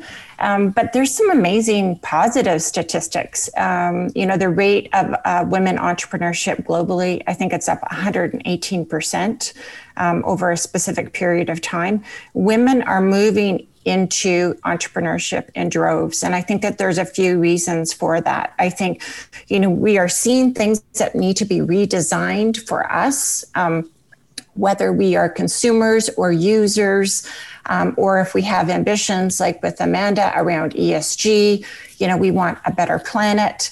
Um, and so we're seeing women redesign things that we've just taken for granted. I think that that's one aspect of it. And I think the other aspect is, you know, women might not be fitting into the workforce like they used to. And so, um, you know, and again, you know, Amanda maybe can speak to this. So it's like you're doing a job, you are employed in a company, and it's very hard for you to contribute to that company fully. Um, because you are maybe managing a family or you can't work how you need to work in order to contribute to that business. So I think um, I think women are just kind of taking it into their own hands and saying, you know, what can I do differently? How can I redesign the job that I'm in? How can I redesign the things that I think need to be redesigned um, and become a, a business owner and a business leader? And I think that there's a whole movement around these women to say, you can do it, anything's possible. Um, and we all have our stories. I mean, Rhiannon just talked about one. I remember when I had one of my tech companies, I did a week down in Palo Alto and I remember one of the meetings, um, they said, Well, is this really your company or is this your husband's company? And I was just like, No, this really is my company and I'm leading it. And no, my husband's not involved in this company. So I think, um, you know, the combination of like uh, women on the innovation side, I'm saying I'm going to drive and I'm going to innovate um, what I don't like uh, to see in the world to to reflect what I want to see. And then I think we're seeing um, a wave of women uh, that are championing and supporting that and you know putting capital into these companies like Rhiannon and I. Uh, we're going to get back to uh, Amanda, Rhiannon, um, and Shelley in just a moment. Uh, I want to talk about what when we talk about building the financial feminist economy. What does that actually look like? Amazing comments here on the Real Talk RJ hashtag. Barbara says, "I'm thinking of my mom today, who graduated university at age 78." She accomplished so much despite the challenges of being a woman in a male dominated society. And how about this from Julianne, who says, I'm constantly inspired by women who take on traditionally male roles. Uh, my young cousin, 24 years of age, a certified diesel mechanic. Uh, she's now taken on educating future diesel mechanics in a college program. The girl rocks and is a wonderful role model for young girls everywhere. Uh, it's International Women's Day, and we recognize it here. We're proud to on Real Talk. Quick shout out to the partners that make shows like this possible, like the team at the Dairy Queens of Northwest Edmonton and Sherwood Park. Now, Sam, you know I could go 11 minutes on Dairy Queen, but I'm not going to today because this panel's unbelievable. Okay. The panel's hitting it out of the park. So I'm just going to very quickly remind you that the March promotions for Real Talkers at the Dairy Queens of Northwest Edmonton and Sherwood Park include the two for $5 treat night after 8 p.m. every night. Every night of the week at these six Dairy Queen locations, you can mix and match any two medium dipped cones and Sundays. That's two for five bucks at the Dairy Queens of Northwest Edmonton and Sherwood Park. We're also very proud to be partnering with St. Albert and Sherwood Dodge. Whether it's that Ram 1500, the legendary truck, maybe you're starting to think about picking up a trailer. Our next door neighbors just got a trailer. Oh my gosh. They know they said we're not going anywhere like travel wise this summer except for what we can pull behind our truck. If it's a Ram 1500 you're looking for, you won't find a better selection than you will at Sherwood and St. Albert Dodge. Plus, they've got amazing financing options, including 0% financing over 70 uh, over seven years on uh, those who qualify. Go see Scott and his team at those two dealerships. Very grateful to have our International Women's Day, the uh, Venture Capital Roundtable here, the entrepreneurs, uh, Amanda Hall, Rhiannon Davies, and Shelley Kuipers. And, you know, we, we, we hear about this building the financial feminist economy. And, and we probably haven't talked enough about the 51, Shelley. I'd really love to dig into this, but, but, but how do we, how do we lay the groundwork for this? I mean, where does this conversation start? What steps have been taken? And, and maybe as we have our focus today on this, you know, what should we be thinking about? Yeah, I have so many calls to action. Um, so, I mean, I think um, I, you know, there's another statistic that I think is all part of this too, and it's the wealth transfer, Ryan. And I don't know if you know this, but 65% of all can- Canadian wealth will be in the hands of women in this decade. And so when you think about uh, the mission that Rhiannon and I are on with our communities and our venture funds, we really want to be able to activate women's capital to support the companies like Amanda Hall is building. And so there's a tremendous opportunity to, to marry women's capital with women's innovation. And then when we couple that with, uh, you know, women as consumers, we know we control 85% of the spending power um, globally around you know what we consume. And so we you know we really look at an opportunity for us to influence um, not just with our capital but with our spending power what we want to see in the world. What companies do we want to exist? Um, you know we often say at the 51 you know investing in the world we want to see. And so i think you know women today um, can make decisions on on you know the companies that they want to support just with their everyday spending. Um, and then there's a broader opportunity for women with capital and with wealth uh, to put it into uh, businesses like amanda to say you know that's what i want to see in the world. So i think you know from an everyday practical reality i think we can start making decisions based on how we're spending our our dollars let me ask the the, the others uh, the same question, um, Amanda. When, when, we talk about building the the financial feminist economy, um, let me be honest with you. We call the show Real Talk. Here's some here's some real talk for a second. I just saw a tweet that just knocked me back on my heels, um, and it has nothing to do with the three of you. But that's why I kind of was like stammering because I just got punched between the eyeballs. But it's okay. Always want to learn. But I'm but I'm getting some criticism for previous interview, and this is why I'm reading it right now. Uh, a friend of the show says I would just talk to Jen Lada, and she says on International Women's Day you asked a professional the worst question. She says men never get asked about a balance between work and family. It's always asked to women. Uh, that from Allie. Um, interesting and, and fair point, I guess. I was talking to Jen about the fact that she's always on the road. She's always traveling to cover college football, and she talked about her kids. And uh, anyway, I'll, I'll I, you know, anyway, uh, do any of you have a thought on that? Uh, we call the show Real Talk. Let's have some fucking real talk. I'm happy to have it. Um, is that an unfair question? Is that a, did I did I step in one here? I don't think it's unfair at all. Um, I think it's an obvious question, personally, but I'll, yeah. Uh, culturally, um, taking care of the household and the children, or yeah, is a female job, really. Um, but it's it's you know it's transitioning too. But I I can remember being in um, the kitchen at a, a big giant oil and gas company where I was a geophysicist and I was talking to my colleague who was a male geophysicist and we were just standing, you know, leaning against the wall, drinking coffee and he was telling me how much he loves his life. And he's like you know my my wife uh, she takes care of the kids. She cooks dinner. She she goes shopping. She does laundry. All i have to do is come to work enjoy my job go home and and you know sleep and and do my entertainment. And there was a moment where we were chatting when i looked at him and i i kind of just cocked my head to the side and i was like hmm i do all that and i'm a geophysicist. Like i do both of both of those jobs all in one person and I'm a single mom too, so it's it, it's doubly hard when you're a single mom. But I just remember the realization on his face that not only was I doing his job, I was also doing his wife's job. so there was like a bit of a smack there.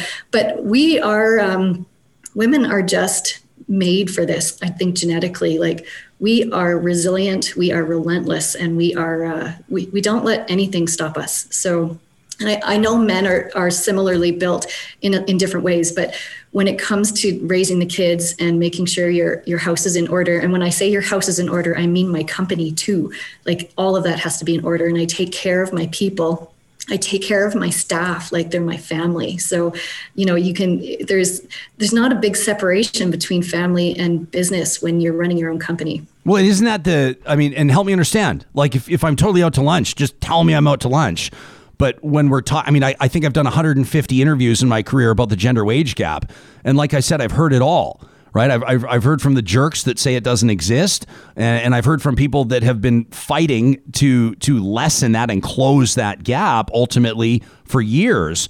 But the recurring theme in all of it is that women are pulled out of the workforce uh, typically for, for, for reasons that men can barely comprehend, that there are barriers that relate to family life or extracurricular curricular life that typically fall to women. I, I think it's, I think you're, I think you're being disingenuous if you're, if you're not touching on that.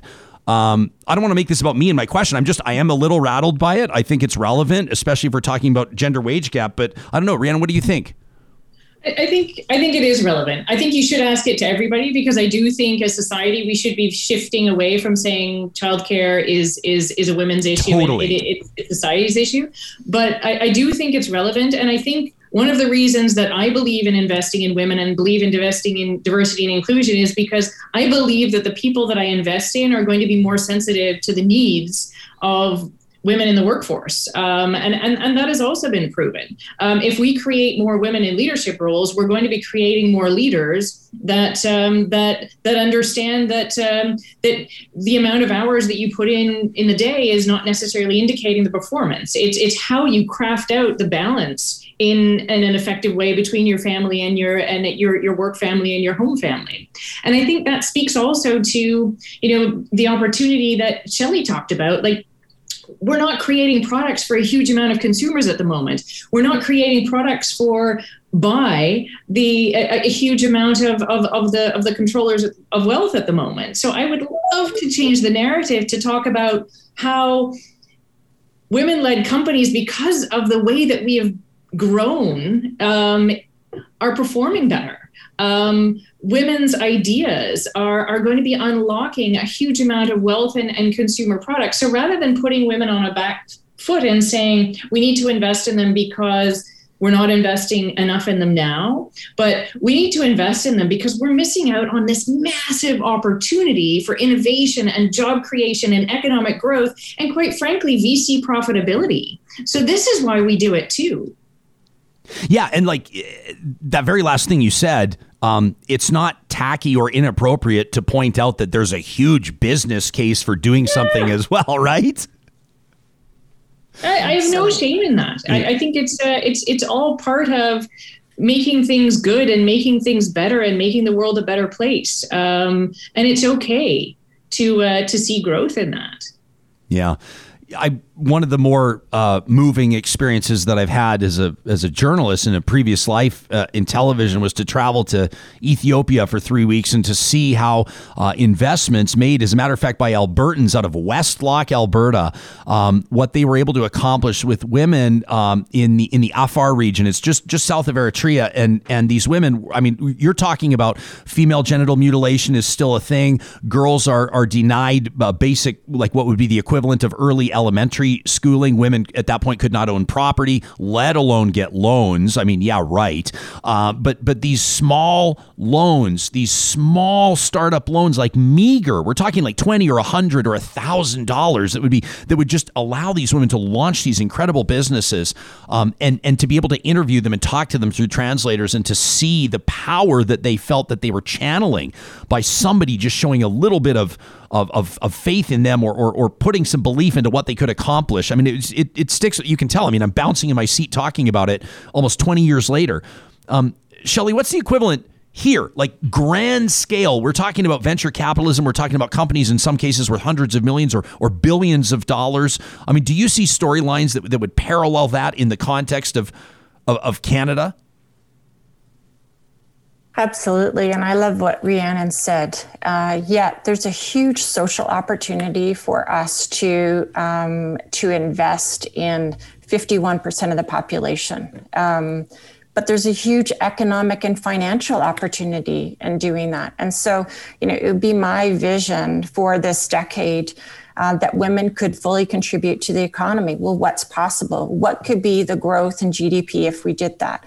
Um, what would be possible if we had uh, women led companies go public? What would it be possible if there was parity uh, uh, in the boardroom with, with directors?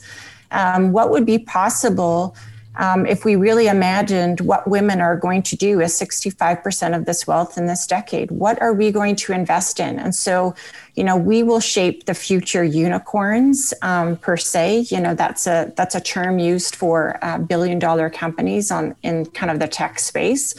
But I believe that, you know, like Rhiannon is saying, there's just so much upside by investing in 51% of the population, both financially and, and socially. And so, you know, it's not International Women's Day. It's like, you know, this is our decade. We're going to make it happen. Yeah. Let me ask the three of you this um, in closing. I'm so grateful for your time. Thanks for giving us this hour. If there's one thing that you could see, or, or, or maybe you can kickstart it right, and who knows, maybe this is it. If you're not already doing it, I'm sure that you've you've paved the way. But if if there's one thing you'd like to see change for women in Canada, let's say by this time, by International Women's Day 2022, what would it be? Amanda, let me ask you first. Yeah, it's uh, it's systemic, unfortunately. Like I, I was recently in an article by CBC, yeah, CBC, um, and I got accused of discriminating against men because my senior executive team in my company is all female, and to me, it's just like that blew my mind. How could you say that if I'm aiming for 50 50 in my company, 50% men, 50% women, that I'm discriminating against men? And I can feel it all everywhere, everywhere I go in this country. So I want that to go away. like, equality shouldn't be something shocking to people. It should just be the norm. So that's what I would hope for. Rhiannon, how about you? Yeah, I, I have seen a lot of change in the in the financial institutions, in in the uh, in the government organizations that are that are supporting the innovation driven economy. Um, we were very grateful that the Nova Scotia government um, made a significant investment in uh, in Sandpiper recently, just to to demonstrate how important it is to support diversity inclusion in in venture capital. I would like to see more provinces following that path. I would like to see the federal government following that path. I would like to see financial institutions following that path. And we're seeing some wonderful movement. So I'd, I'd really like to shout out to a lot of those organizations and entities that are already doing that. But I would like to see more follow on and more dedication and not in a tokenistic way, but a recognition that this is an economic growth driver that we need to put capital behind. And it's the governments and it's the financial institutions that have access to that capital. And they need to make that commitment. And, uh, and as I say, I'm grateful to see that change, but I'd like to see a lot more of it. Shelley, we'll give you last word. Give us our marching orders. Mm. You know, I think Rhiannon kind of said it all there. Um, uh, you know, there's probably a couple of things. I'd like to see um, better intersectional feminism come to bear, right? So, how are we really representing 51% of the population? You know, beyond the three of us on on the show this morning. Um, so that would be that would be one aspect of it. Um, I think, you know, selfishly, I'd love to see um, Alberta take women more seriously. And so, uh, if we could look a year ahead, um, you know, some mention of women, uh, you know, on a regular basis would be good. You know, maybe we could see, you know, ourselves in some of the the promotional videos that come out. Mm-hmm. Um, and, you know, I really, I, I, would say at all government levels, and we're seeing this at the federal level, but a shift from us being a social file to us being an economic file. So, you know, how are we really being taken seriously for the economic contribution that we can bring to, you know, Alberta and to Canada? And so that would that would be my wish.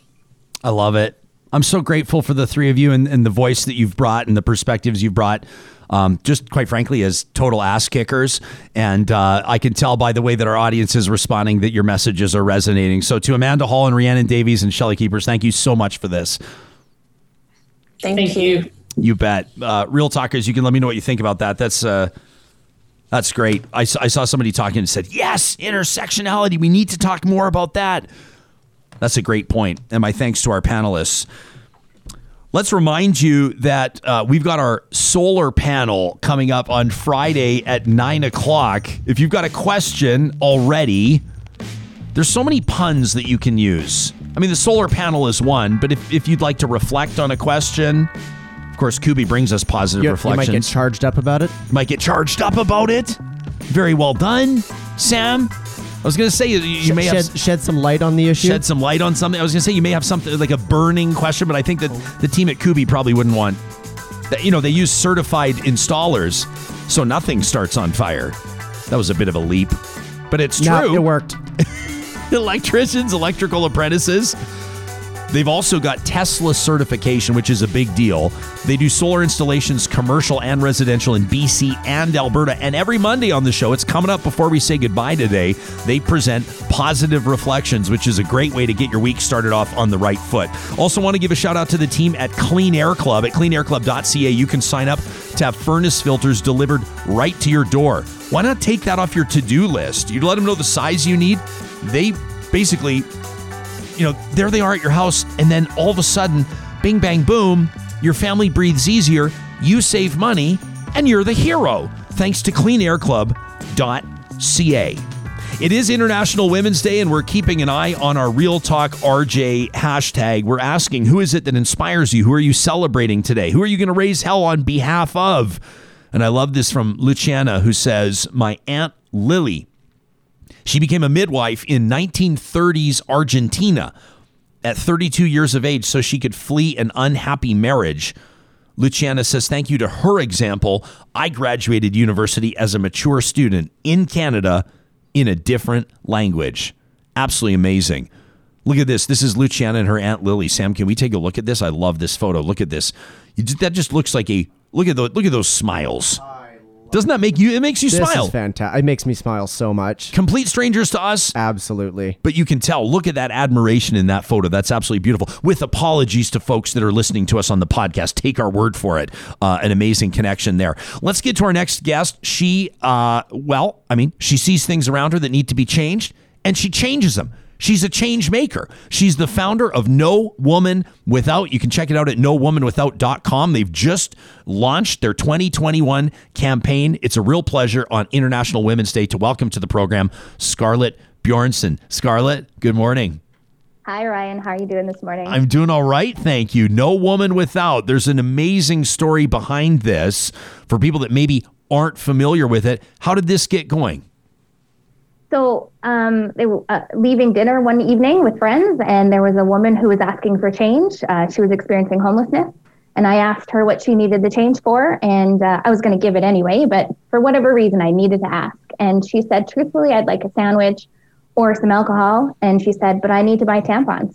And that just slapped me across the face. I was, I had never considered donating that. I uh, volunteered, I spread messages, I um, helped out in the sector as much as I could, but I never considered uh, donating menstrual products. And so I, I couldn't let it go, and I had to put work into it. And then here we are, four years later, and uh, it's our fourth drive, and we're just uh, we're we're just getting started. Like we're just really starting to work really hard on changing uh, changing the access to this product in the communities. But there's, you know, Scarlet, there's there's things that'll happen to people. They'll have uh, an interaction with another human being. Uh, someone will say something that resonates with you, and then maybe they go, "I was gonna, I was gonna give them the change in my pocket, but instead I gave them a 20. You founded a nonprofit. Obviously, obviously, there was something that, that that she said to you, or something about that interaction that you just couldn't leave there. That you didn't you didn't absolve your you know your conscience was not okay with just donating cash at the time. What do you think it was? I mean, did it did it hook something in you? I mean, that, that had maybe been there or this awareness? Oh, that's uh, there's so many things that uh, that that came from it. It was um, thinking about not one of us have asked for our period. Like not one of us, uh, uh, people who experience our period, we don't go to the doctor at 12 and say, "Hey, I would like this to start for me." So um, that was one thing. Another thing is why would we let something that affects seven and a half billion people on this planet affect like how we o- operate through our day. So because every single person on the planet is here because somebody experienced menstruation, why are we not celebrating this? And so um, yeah, I so I founded a nonprofit, but I just I think that's just who who I am. I can't let things go. I have to I have to push forward. I have to um, follow things through and, and and see that change happen, or I or I I can't sleep. You've uh, done amazing work uh, in your day job as well, and I'd love to provide an opportunity to talk about this uh, for people experiencing homelessness, or as, as, as, we've come to understand, maybe houselessness is is the phrase to use um, on International Women's Day. And as part of this conversation, is is there a is there a gender angle on issues facing houseless citizens, uh, Canadians? I mean, have you have you is there is is am I stretching too far to try to find an angle here, or are there a whole bunch? Oh, there's there's several. Like your previous panel, you talk about the wage gap. There are so many ways that women have to work extra hard to climb out of poverty, to um, live sustainable lives in the community, and uh, it's a wage gap, a- access to menstrual products, um, just who's who's getting hired in the workforce um, yeah, uh, man, that's that's such a giant conversation, um, and you, and you see it. So w- when you have uh, back to your conversation with the panel, how you know women do carry most of the parental uh, m- mind uh, ownership. You know, like th- these are things that are always on our minds, things that we we carry with us into every day, and so. Um, oh man, you could talk about you could talk about that for hours and hours what have you learned? Uh, you mentioned this is your fourth campaign, so in, into the fourth year of No Woman Without. Have you had epiphanies along the way? What would you say you've you've most learned, or what's what's really reiterated itself to you through the first three years? So for me, it's uh, it's the awareness. It's the awareness in the community, and it's that the conversation. People are really here for having these uh, uh, conversations for issues that affect women, and it's it's powerful to see. It's it's amazing to watch that moment where you change somebody's mind, uh, where, where you see that like spark go off in their eyes. Uh, that's that's a that's a beautiful moment, and I appreciate every single time uh, I get to I, I get to see that. Um, but the other piece is um, we need to affect the policy. We need to affect uh, the the change in the community. It's nice to have organizations uh, like ours. There's organizations all over the country that work to end period poverty. It's not just us. We're not the only ones having the conversation. Um, but the community is here for it. And how and how do we support women in any workforce and any in any where they're at in uh, their lives? Um, and so I think just those conversations getting m- much louder than they've ever been. Uh, it, it's hopeful, and and we're excited to to see what can happen in the community for you know not just not just our purposes, but for all of the other things. I I have so much respect and admiration for the women that were on your panel just now. Wow. Wow. Well, they'd probably say the same thing about you, Scarlet. I, I, I would imagine that, you know, th- through the course, there's the, there's the running the nonprofit side of it. And, and I would imagine that you work to, you know, find partnerships and, and, and, and everything that goes with it, all the, you know, the non glamorous stuff behind the scenes of building this up and working and hustling and making it happen. But there's also the front line where I would imagine you've probably forged some pretty incredible friendships and probably met some pretty remarkable people. Um, in the context of today, who are you? Who do you think of today? Oh, today I think of uh, uh, maybe almost every single woman I've ever met, and that's just being honest. I think about um, any woman who has, you know, stood up against a violent partner. I think about any woman who has stood at a table and said, "Actually, listen to me. Actually, I have something to say." So anybody who has fought against uh, any kind of uh, sexism, but I right now I work with phenomenal people. Like so at Bissell Center, uh, that's that's my full time job. I work with some of the most incredible women that uh, like it, I I could tear up just knowing their passion for the community and their love for people that they don't even know. It is uh, it's remarkable to see. It's it's incredible to be a part of it. I, um, yeah, so anybody that I work with at Bissell Center, my love, and uh, all, of the other agencies, my love is going out to you today. I, uh, superheroes, like rock stars. This is, uh, I mean, it's the type of thing. What I what I love about this and why it's so important is is like you said out of the gate, Scarlet. It's the type of thing that people don't think of. It's the type of thing that's that's not on people's radar, you know. But you're doing such important work. Um, do, do you see this? I mean, does is this the type of a thing when when you talk to people about the impact that no woman without has on their life? Um, I would imagine, you know, to a certain degree, it's probably quite obvious, like dignity, convenience, hygiene, health, but there's probably a bigger picture angle to it as well, right? I mean, just with regards to the impact that it can have on someone's psyche or on their confidence, um, ultimately on their future. Do you see that?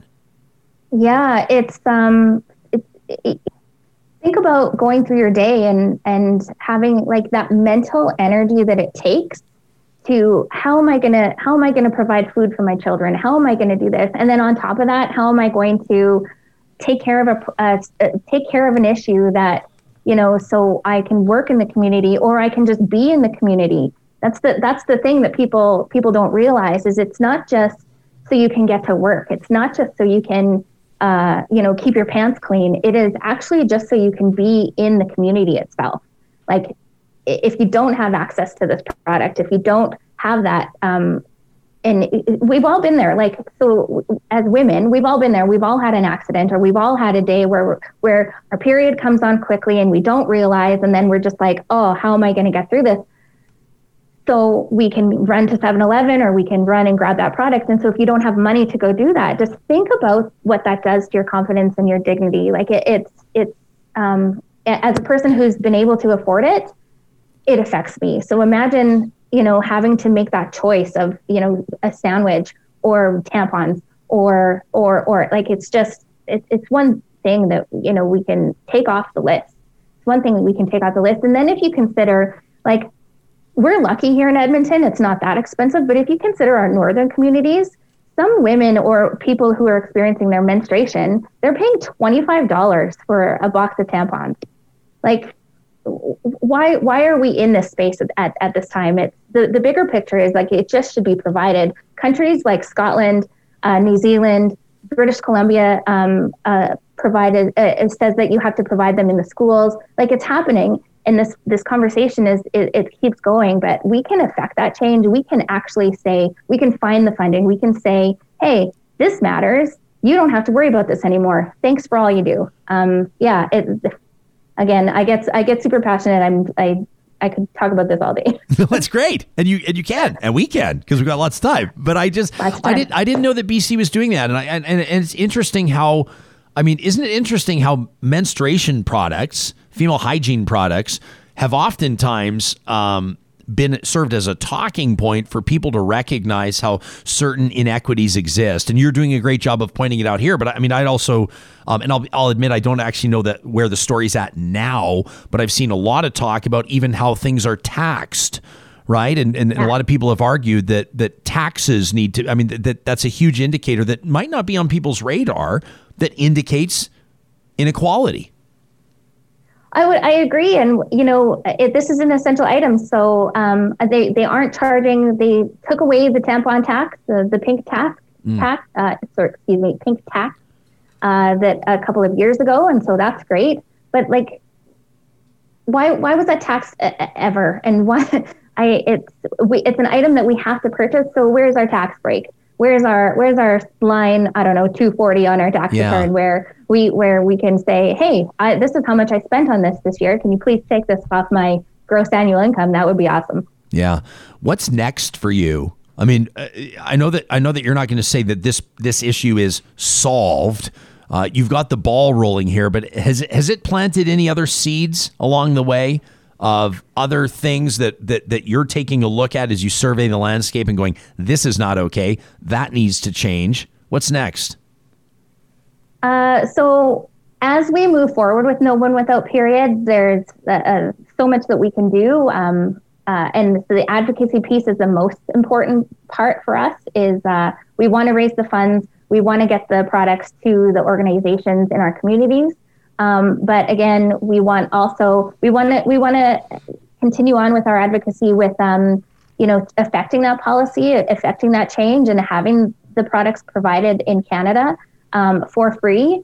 Uh, and so that so, so that's that's what's next is just continuing on with that messaging. Uh, and so what so what we're asking is that with our letter writing campaign, um, right? Every time if you if you're a person who gets your menstruation, and if you're a person who um, when when when you get that in every month, use that as a reminder to contact our MLA, to contact our MP. We want to see, dear Just, Just, excuse me, dear Justin Trudeau, I got my period this month, and this is why it, it's important for me to tell you this because this matters to me. And so we're not going to rest with no one without until we see that change, um, and then we can move forward with other projects. Heidi says. Uh, not taxing menstruation products should be the absolute bare minimum. Uh, we should make them free. Um, Hope says I'm going to start carrying them with me uh, to give to homeless women now. Thank you, Scarlet, which is pretty awesome. Um, yeah. Do you, you, you do you get like I, I love the smile on your face when you hear that you, you you probably heard that a million times because it's something that's very doable that may just not have been on people's radar. It's so doable, and you know, I I had an interaction recently where it was like, okay, we we have these findings, and this is great. We just need to find the funding. We'll just fund it. Where do you got to find the funding? Where do you get the where do you get the funding for toilet paper? Where do you get the funding for soap in the bathroom? Just find the funding. Like the, the end of end of story. There's no there's no we don't have to reason anymore. We don't have to explain why we should be doing this. We should just be doing it. They should just be free. And so what I would say what I would say to like the broader community um, if you own a business, make sure you have them in your in your bathrooms. If you uh, I, I love I love the the comment like I'm going to keep them on me and give them to homeless women as I see them. I, like I appreciate that so so much because um, it really is about supporting each other where we're at and how we're and and how we do that is little like little little things. And you you would argue that maybe a tampon isn't a little thing, but uh, like on the broad scope of how we can help in the community, it's you know the the least we can do. Yeah, and I just think of it of of a woman that's you know experiencing you know life on the street. And I mean, you can talk about big government programs and initiatives. Hey, isn't this wonderful that at a high level this is being funded? And you can, you know, but what does that person need? What does that human being need right in the moment, right now? That's their most important need right now right? Uh, Kimberly says, anytime I'm picking up tampons, I usually buy two boxes. I leave one in the, the food bank box at the front of the store. Of course, they would be required, says Kimberly. Barbara says, Scarlet, you're awesome and caring. I mean, who else would think of this very personal need for women, no matter where their lives are at at any given moment? That from Barbara. Um, this letter writing campaign, is it formal? I mean, because you've got an army here that can mobilize. You've got this podcast army, this live viewing, uh, you know, these real talkers that are ready to mobilize at a moment's notice. Uh, what can you tell us? So if you go to our web, our website, nowomanwithout.com forward slash advocacy, we have links to find our MP, we have links to find our MLA, find our city councilor in uh, different communities, Medicine Hat, Lethbridge. Like we want to get super, super loud about this and uh, uh, it's super important. And then we have also a, if you scroll down a little bit, there's a letter that you can just copy paste, throw that in your email and uh, yeah, get get that sent off. Get get really loud about this. Like let's say let's tell the, government that we're not going to be quiet about this. We're not just going to accept for when they decide that they'll provide this for us. We want to see it provided now. Today. Okay, and um, you're you're doing a fundraising drive too. You're looking to raise 25 G's.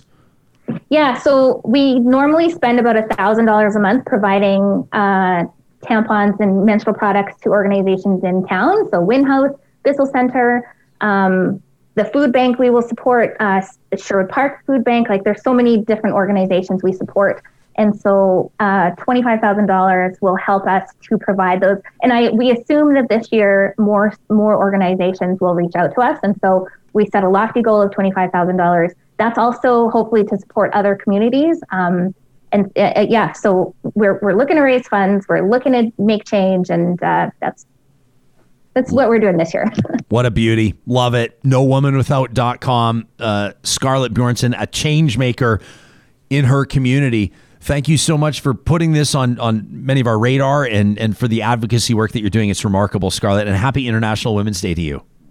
Thank you so much. Thank you for having us on, and uh, great show today. Appreciate everything you do. Oh, thanks. I appreciate that very much. Uh, again, nowomanwithout.com. What a what a cool angle. It's really neat for me sometimes to see uh, real talkers, especially on our live chat, just pick this up and, and take it and go with it. Um, little little joke for people in in the Slave Lake part of the province of Alberta. Crazy James says you can find my MLA. Wow, nobody can find Pat Rehn. Uh, I'm absolutely going to get on this. That from Crazy James. Nice little Alberta politics joke there from Crazy James. Congratulations. The team at Local Waste for more than a quarter century have been owned and operating locally, going up against the big faceless garbage giants. And they love to talk trash. They want your business. It doesn't matter if it's a, a small mom pop shop or maybe you're running a big hotel or a shopping mall, whatever the case is, big grocery store maybe. Local Waste wants to find a solution that's perfect for you all across that waste management spectrum, including recycling solutions. You can find them online at localwaste.ca. And a quick reminder the team at Local Waste proud to present Trash Talk, which was so rowdy this past Friday, Sam, that we had we had it flagged on YouTube. It was We did. We, did. we had a. We, we were back in the penalty box for a bit. we were back in the penalty box for a little bit, which is actually a great marketing tool for us. Trash talk, right? Buckle up, and you may wind up in the penalty box. Uh, presented by the team at Local Waste at localwaste.ca. The team at Eden Landscaping is ready to embrace spring big time, and they know, they know for a fact that you have big dreams for your back or front yard space, don't you? I mean, if you didn't have to do all the grunt work yourself, maybe you have a picture, a general, or even a vague picture of what it might look like. Well, they're the experts in not just the design, but the construction too. Whether it's a, a, a gazebo or, or if you want to be fancy like Sam and get a pergola or a pergola, if you want to be fancy like Sam, whether it's a swim spa or, or maybe one of those interlocking brick patios, whatever your dream is, Eden Landscaping can make it happen. Check them out online at landscapeedmonton.ca. And a big shout out to the team at McBain Camera. We're thrilled to have them on board as a Real Talk builder. They've been serving Alberta's photographers, that entire community, since 1949. And they're here to help you create beautiful images with exceptional gear like the Panasonic DC G9 camera. This camera is built for speed. It can lock focus in a fraction of a second, shoot up to 20 frames per second in AFC, and it has that five axis image stabilization, helps you get tack sharp photos when shooting handheld. When you go to McBainCamera.com right now and order a Panasonic G9, make sure you enter the promo code REALTALK, just one word, and you'll receive a free spare battery. The promo code REALTALK with the Panasonic G9 at McBainCamera.com. If you ever want to see Samuel G. Brooks get super excited, talk to him about free spare camera batteries. I've never seen the guy's eyes light up. I have like, yeah, I, I, I want to say because I've I have three cameras that all use the same battery, and I think in total I have about ten batteries now. Yeah. you can never have enough. you can never have enough. You can never have enough. Uh, Are you the guy? You you probably always. I, I know you. I already know the answer to this question. All of your batteries are probably always fully charged. You're not the guy that shows up on a shoot and goes, "Oh my gosh, all my batteries are dead." No, like who would do that? Well, some people would. Yeah, it's fair. I'm, I'm, I'm, that might be something I might do. This is why this is why you're such an important member of this team. Um, every single week, uh, and especially on Mondays, we remind you that we've got our real talk question of the week, and uh, this week is an amazing one. Um, we're gonna we're, we're asking you to hit the the the, the actual like this. You're gonna have to hum and haw over these, and, and other ones might just be gut instinct answers. We're asking you about stuff like pants on dogs. And, and pineapple on pizza and raisins. I mean, the stuff that really matters. Yeah, I like we've we've covered you know we've covered the governor general, we've Yeah. covered the budget, Yeah. uh, we've covered a lot of COVID related stuff. All None of of this is important compared to pants on dogs Yeah. and pineapple on pizzas. Yeah, where are where do you stand? I, I'm afraid because we've got such a wonderful synergy and a great Hmm. working relationship, and I'm afraid to pollute it by asking you how you feel about pineapple on pizza. I'm, I'm, I'm, Oh, it's I'm, I'm- tasty. oh, thank God. It's it's like I am not okay. Kelly loves ham and pineapple pizza, so like in our standard pizza order, there's almost always a pineapple on pizza. Yes. I'm not somebody that flocks to it, but I don't pick it off. It's delicious. It's a little, Okay. little fruity nugget, little little taste of sweetness right in there. Well, this is interesting, Sam, I like because it. you've you found some nuance to it. You know, most people are either like hell yeah or hell no, and you're you're kind of like you don't flock to it, but if it's there, you'll enjoy it. That, that might be how I'm how I might uh, you know approach, for example, like black olives on pizza. Oh, I love my black olives. Yeah, black olives on pizza. Nothing wrong there. Now we did get serious last week. Can you call up those graphics from our team, uh, our team members at Y Station? They're the official research and strategy partners. So we asked you how you felt about the Alberta budget. You remember two weeks ago we asked you to put one together. We said, "All right, big talkers. All right, huh? You're gonna you're you're, you're gonna take swipes at the finance minister. We know it. So are we." But let's put our money where our mouth is. Let's see if we can put a budget together. And we asked you to find efficiencies and to make those difficult decisions. Well, this past week, we had a chance, we had the luxury of being able to look at the budget. And we asked you what you thought about what the Alberta government came up with. Let's take a look at one of the first key findings. Get this of the hundreds and hundreds of you that answered our question of the week, 87%, 87% of viewers and listeners thought that the budget was not the budget Alberta needs for the issues it's facing. Almost nine out of 10. Unbelievable. Let's take a look at the next highlight, uh, or maybe low light, depending on how you perceive it. 5% of you, 5% of you thought the budget was good for small businesses. 5%. And here's another key finding from the team at Y Station 82 percent of listeners thought the budget was only beneficial for the wealthiest Albertans and for large corporations. Wow. Now, generally speaking, you were down on this budget. You didn't love it, generally speaking. Um, now, it's probably unlikely. This is from the team at Y Station. Their team gets together on Sundays and actually workshops this stuff. It's really remarkable. And a reminder if you're a Patreon supporter of ours, you automatically get exclusive access to what's called the top line report pages and pages of data. Really interesting insights. Now, the team at Y Station says, yeah, it's unlikely for sure that there'd be a budget over the last 10 years that Albertans would have been positive about. It's not been a great 10 year stretch, but this is a particularly tough case. Now, the way people feel about this budget is linked to how people feel about government. So say our pollsters. That is not good. A government with a less turbulent track record they believe would have fared better in this survey. So you either saw a budget that either cut too deep or didn't do enough to resolve the issues that Alberta's facing. 3% of respondents, 3% thought it was a good budget. 79% said it was bad. 18% said they didn't have an opinion on it. So one in five approximately said, well, we don't necessarily have an opinion on it. There is that sense, as you saw there, that the budget deeply benefits large corporations and the wealthy and small business did not get a leg up. So said you, real talkers. And there's an interesting trend among the commenters that felt the budget was not doing enough to support the economic participation of women in a COVID or post COVID economy. And that's something that, that we touched on earlier. How about how did how did people feel about new taxes? This is an interesting one. The, uh, when when asked, the government was right. We make you a statement. We put a statement in front of you. Then we ask you to disagree, agree, or, or on a sliding scale, tell us where you are, which can be neutral. The statement the government was right to introduce no new taxes in the budget. 65% of respondents disagreed with that while 15% agreed. 15% agreed the government was correct to introduce no new taxes in the budget, which I, I, thought was an interesting point. When you get 65% of people saying that they thought that there was room for new taxes in the budget, I mean, we saw that really interesting uh, result last week, Sam, where more, about 80% said that they would have liked to see some form of a provincial or harmonized sales tax, which was also really interesting. Oh, yeah, for sure. You don't get people asking for new taxes all the time. I think mostly, I mean, number one, people want to keep money in their pocket. Number two, I don't think that people trust government to spend their money.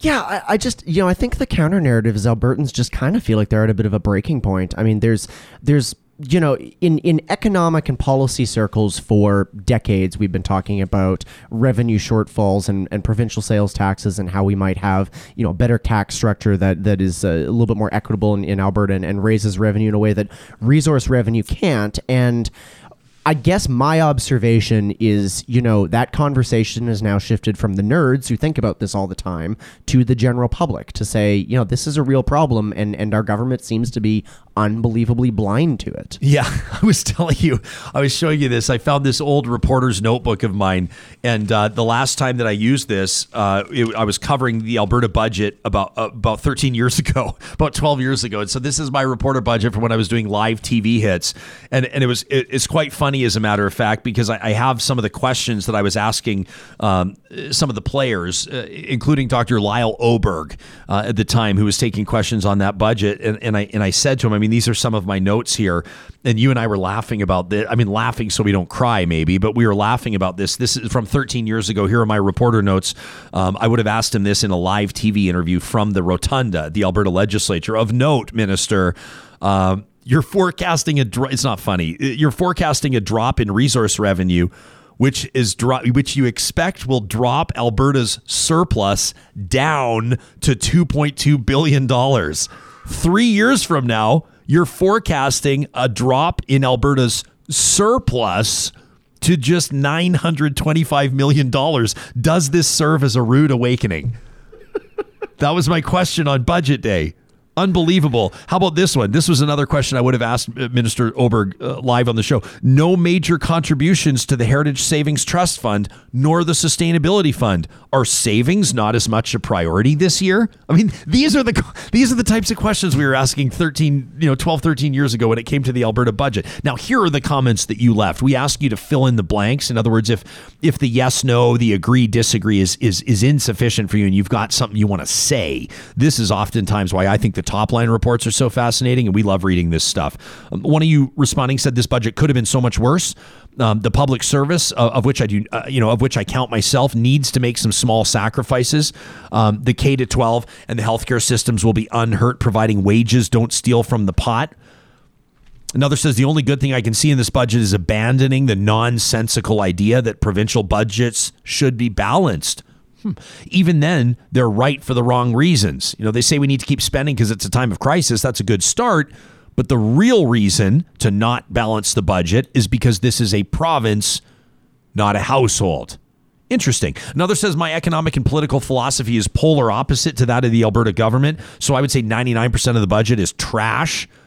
If I had to pick one thing, it might be that $3 billion being invested to diversify the economy uh, or I think they mean not trash, to expand aviation, tech, pharmaceutical, and tourism. I, I, yeah, I'm assuming you mean not trash. Another says the budget didn't gut healthcare and education to the extent I thought it would. Uh, it also didn't try to balance the books during a pandemic, which just isn't realistic. It's not realistic at all. You're forecasting a, a $19 billion deficit on what typically is about a $45 billion budget for perspective to try to balance. I mean, it'd be impossible. Yeah, it would be absolutely impossible. And and I I totally agree with the point. Like, not only a is this not the right time to balance the budget. Like we just it just isn't. We have to spend to get out of this. There's no other way around it. Sorry guys. Yeah. There just there is no other way around it.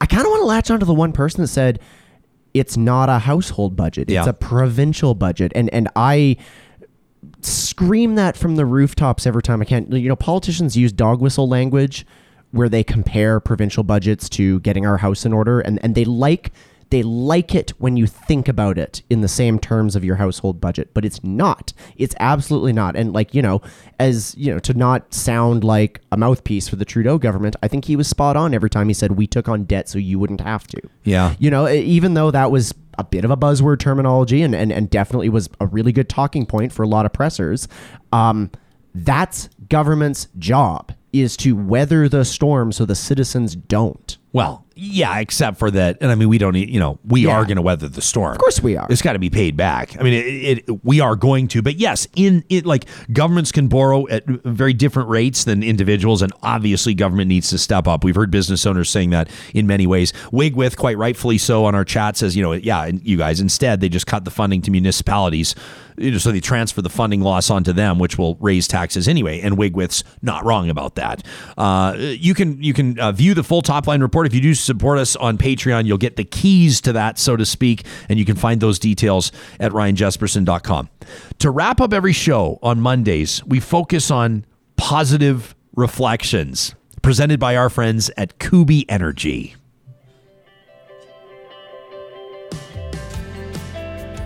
Now, for those of you that are listening on our podcast, we're so grateful that you do. We're going to need you to check out this. It's why we, we set the file apart. Sam posts a very special standalone file, Positive Reflections, on our YouTube channel. Now, why is it important that we have the visuals? Because it allows us to share photos of snow sculptures, like this beautiful, beautiful image submitted by Lisa. Look at this. Lisa says, This is so cool. Isn't this so cool? I love this one. Yeah. Lisa says these are uh, snow sculptures in my neighborhood uh, celebrating the Flying Canoe Festival this past It, week. it looks like they just built it on like the the bench on a ball diamond. Yeah, the park, exactly. Says they were so popular on Twitter, I thought that real talkers might enjoy them too. So Lisa snapped a photo, a couple photos, and sent them to us at talk at ryanjespersen.com, putting positive reflections in the subject line. I love it. There's a guy that lives relatively close to us, and, and oftentimes he'll do these snow sculptures. Carves. He he did a, a, a water buffalo the other day. What? Like life size water buffalo. It was like seven feet tall. It was massive, unbelievable. And then that was right before we got that warm weather. We walked by and went, no. It Oh, was, I, I- like I was about to say is like I, I I walk Sophie through your neighborhood sometimes and I haven't seen that yet. Now I want to go hunting for it. yeah, uh, it's just absolutely beautiful work. And I think maybe that's part of it. Is the sculptor, you have to be okay with it. Just Yeah. when it's gone, it's gone. Not there forever.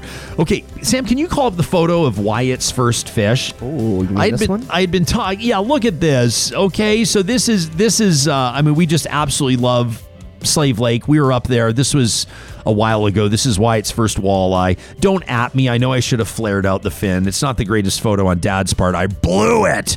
But this photo, we were talking about it a while back when I was telling you how much I absolutely love that region, how much our family loves that region. Well, in me talking about this photo, it prompted Marilyn to reach out to the show. Marilyn shared this photo with us. Now, first of all, it has a real Norman Rockwell feel to it, doesn't it? I mean, this to me is the type of photo that needs to be painted. She said, Ryan, when you described that photo of Wyatt and his first fish, it reminded me of a wonderful moment between a father and son I caught on my cell phone. She says we were in Weymouth, Dorset, England, back in 2018, and I was dashing from a car park along the seafront. She says, now, it wasn't until later, as I was sitting down over coffee, I checked my camera. I was thrilled with the moment I had captured. Neither father nor son knowing I had taken their photo. She says, to this day, I wish I could have found them to share the image with them. She says, regardless, I wanted to share it with real talkers. The, the matching hats is the best part. Isn't that amazing? It's, I love this photo. I can hear that spin caster going Yeah. just and then bloop.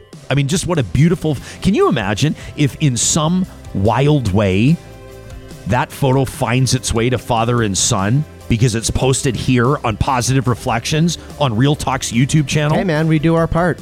If it's you, reach out to us. Talk at ryanjespersen.com. Maybe we can connect you with the photographer, Marilyn. Thanks to everybody that submits their positive reflections. It does this to us. It makes us smile until our faces hurt. Happy International Women's Day. We'll talk to you tomorrow at 8:30 Mountain Time.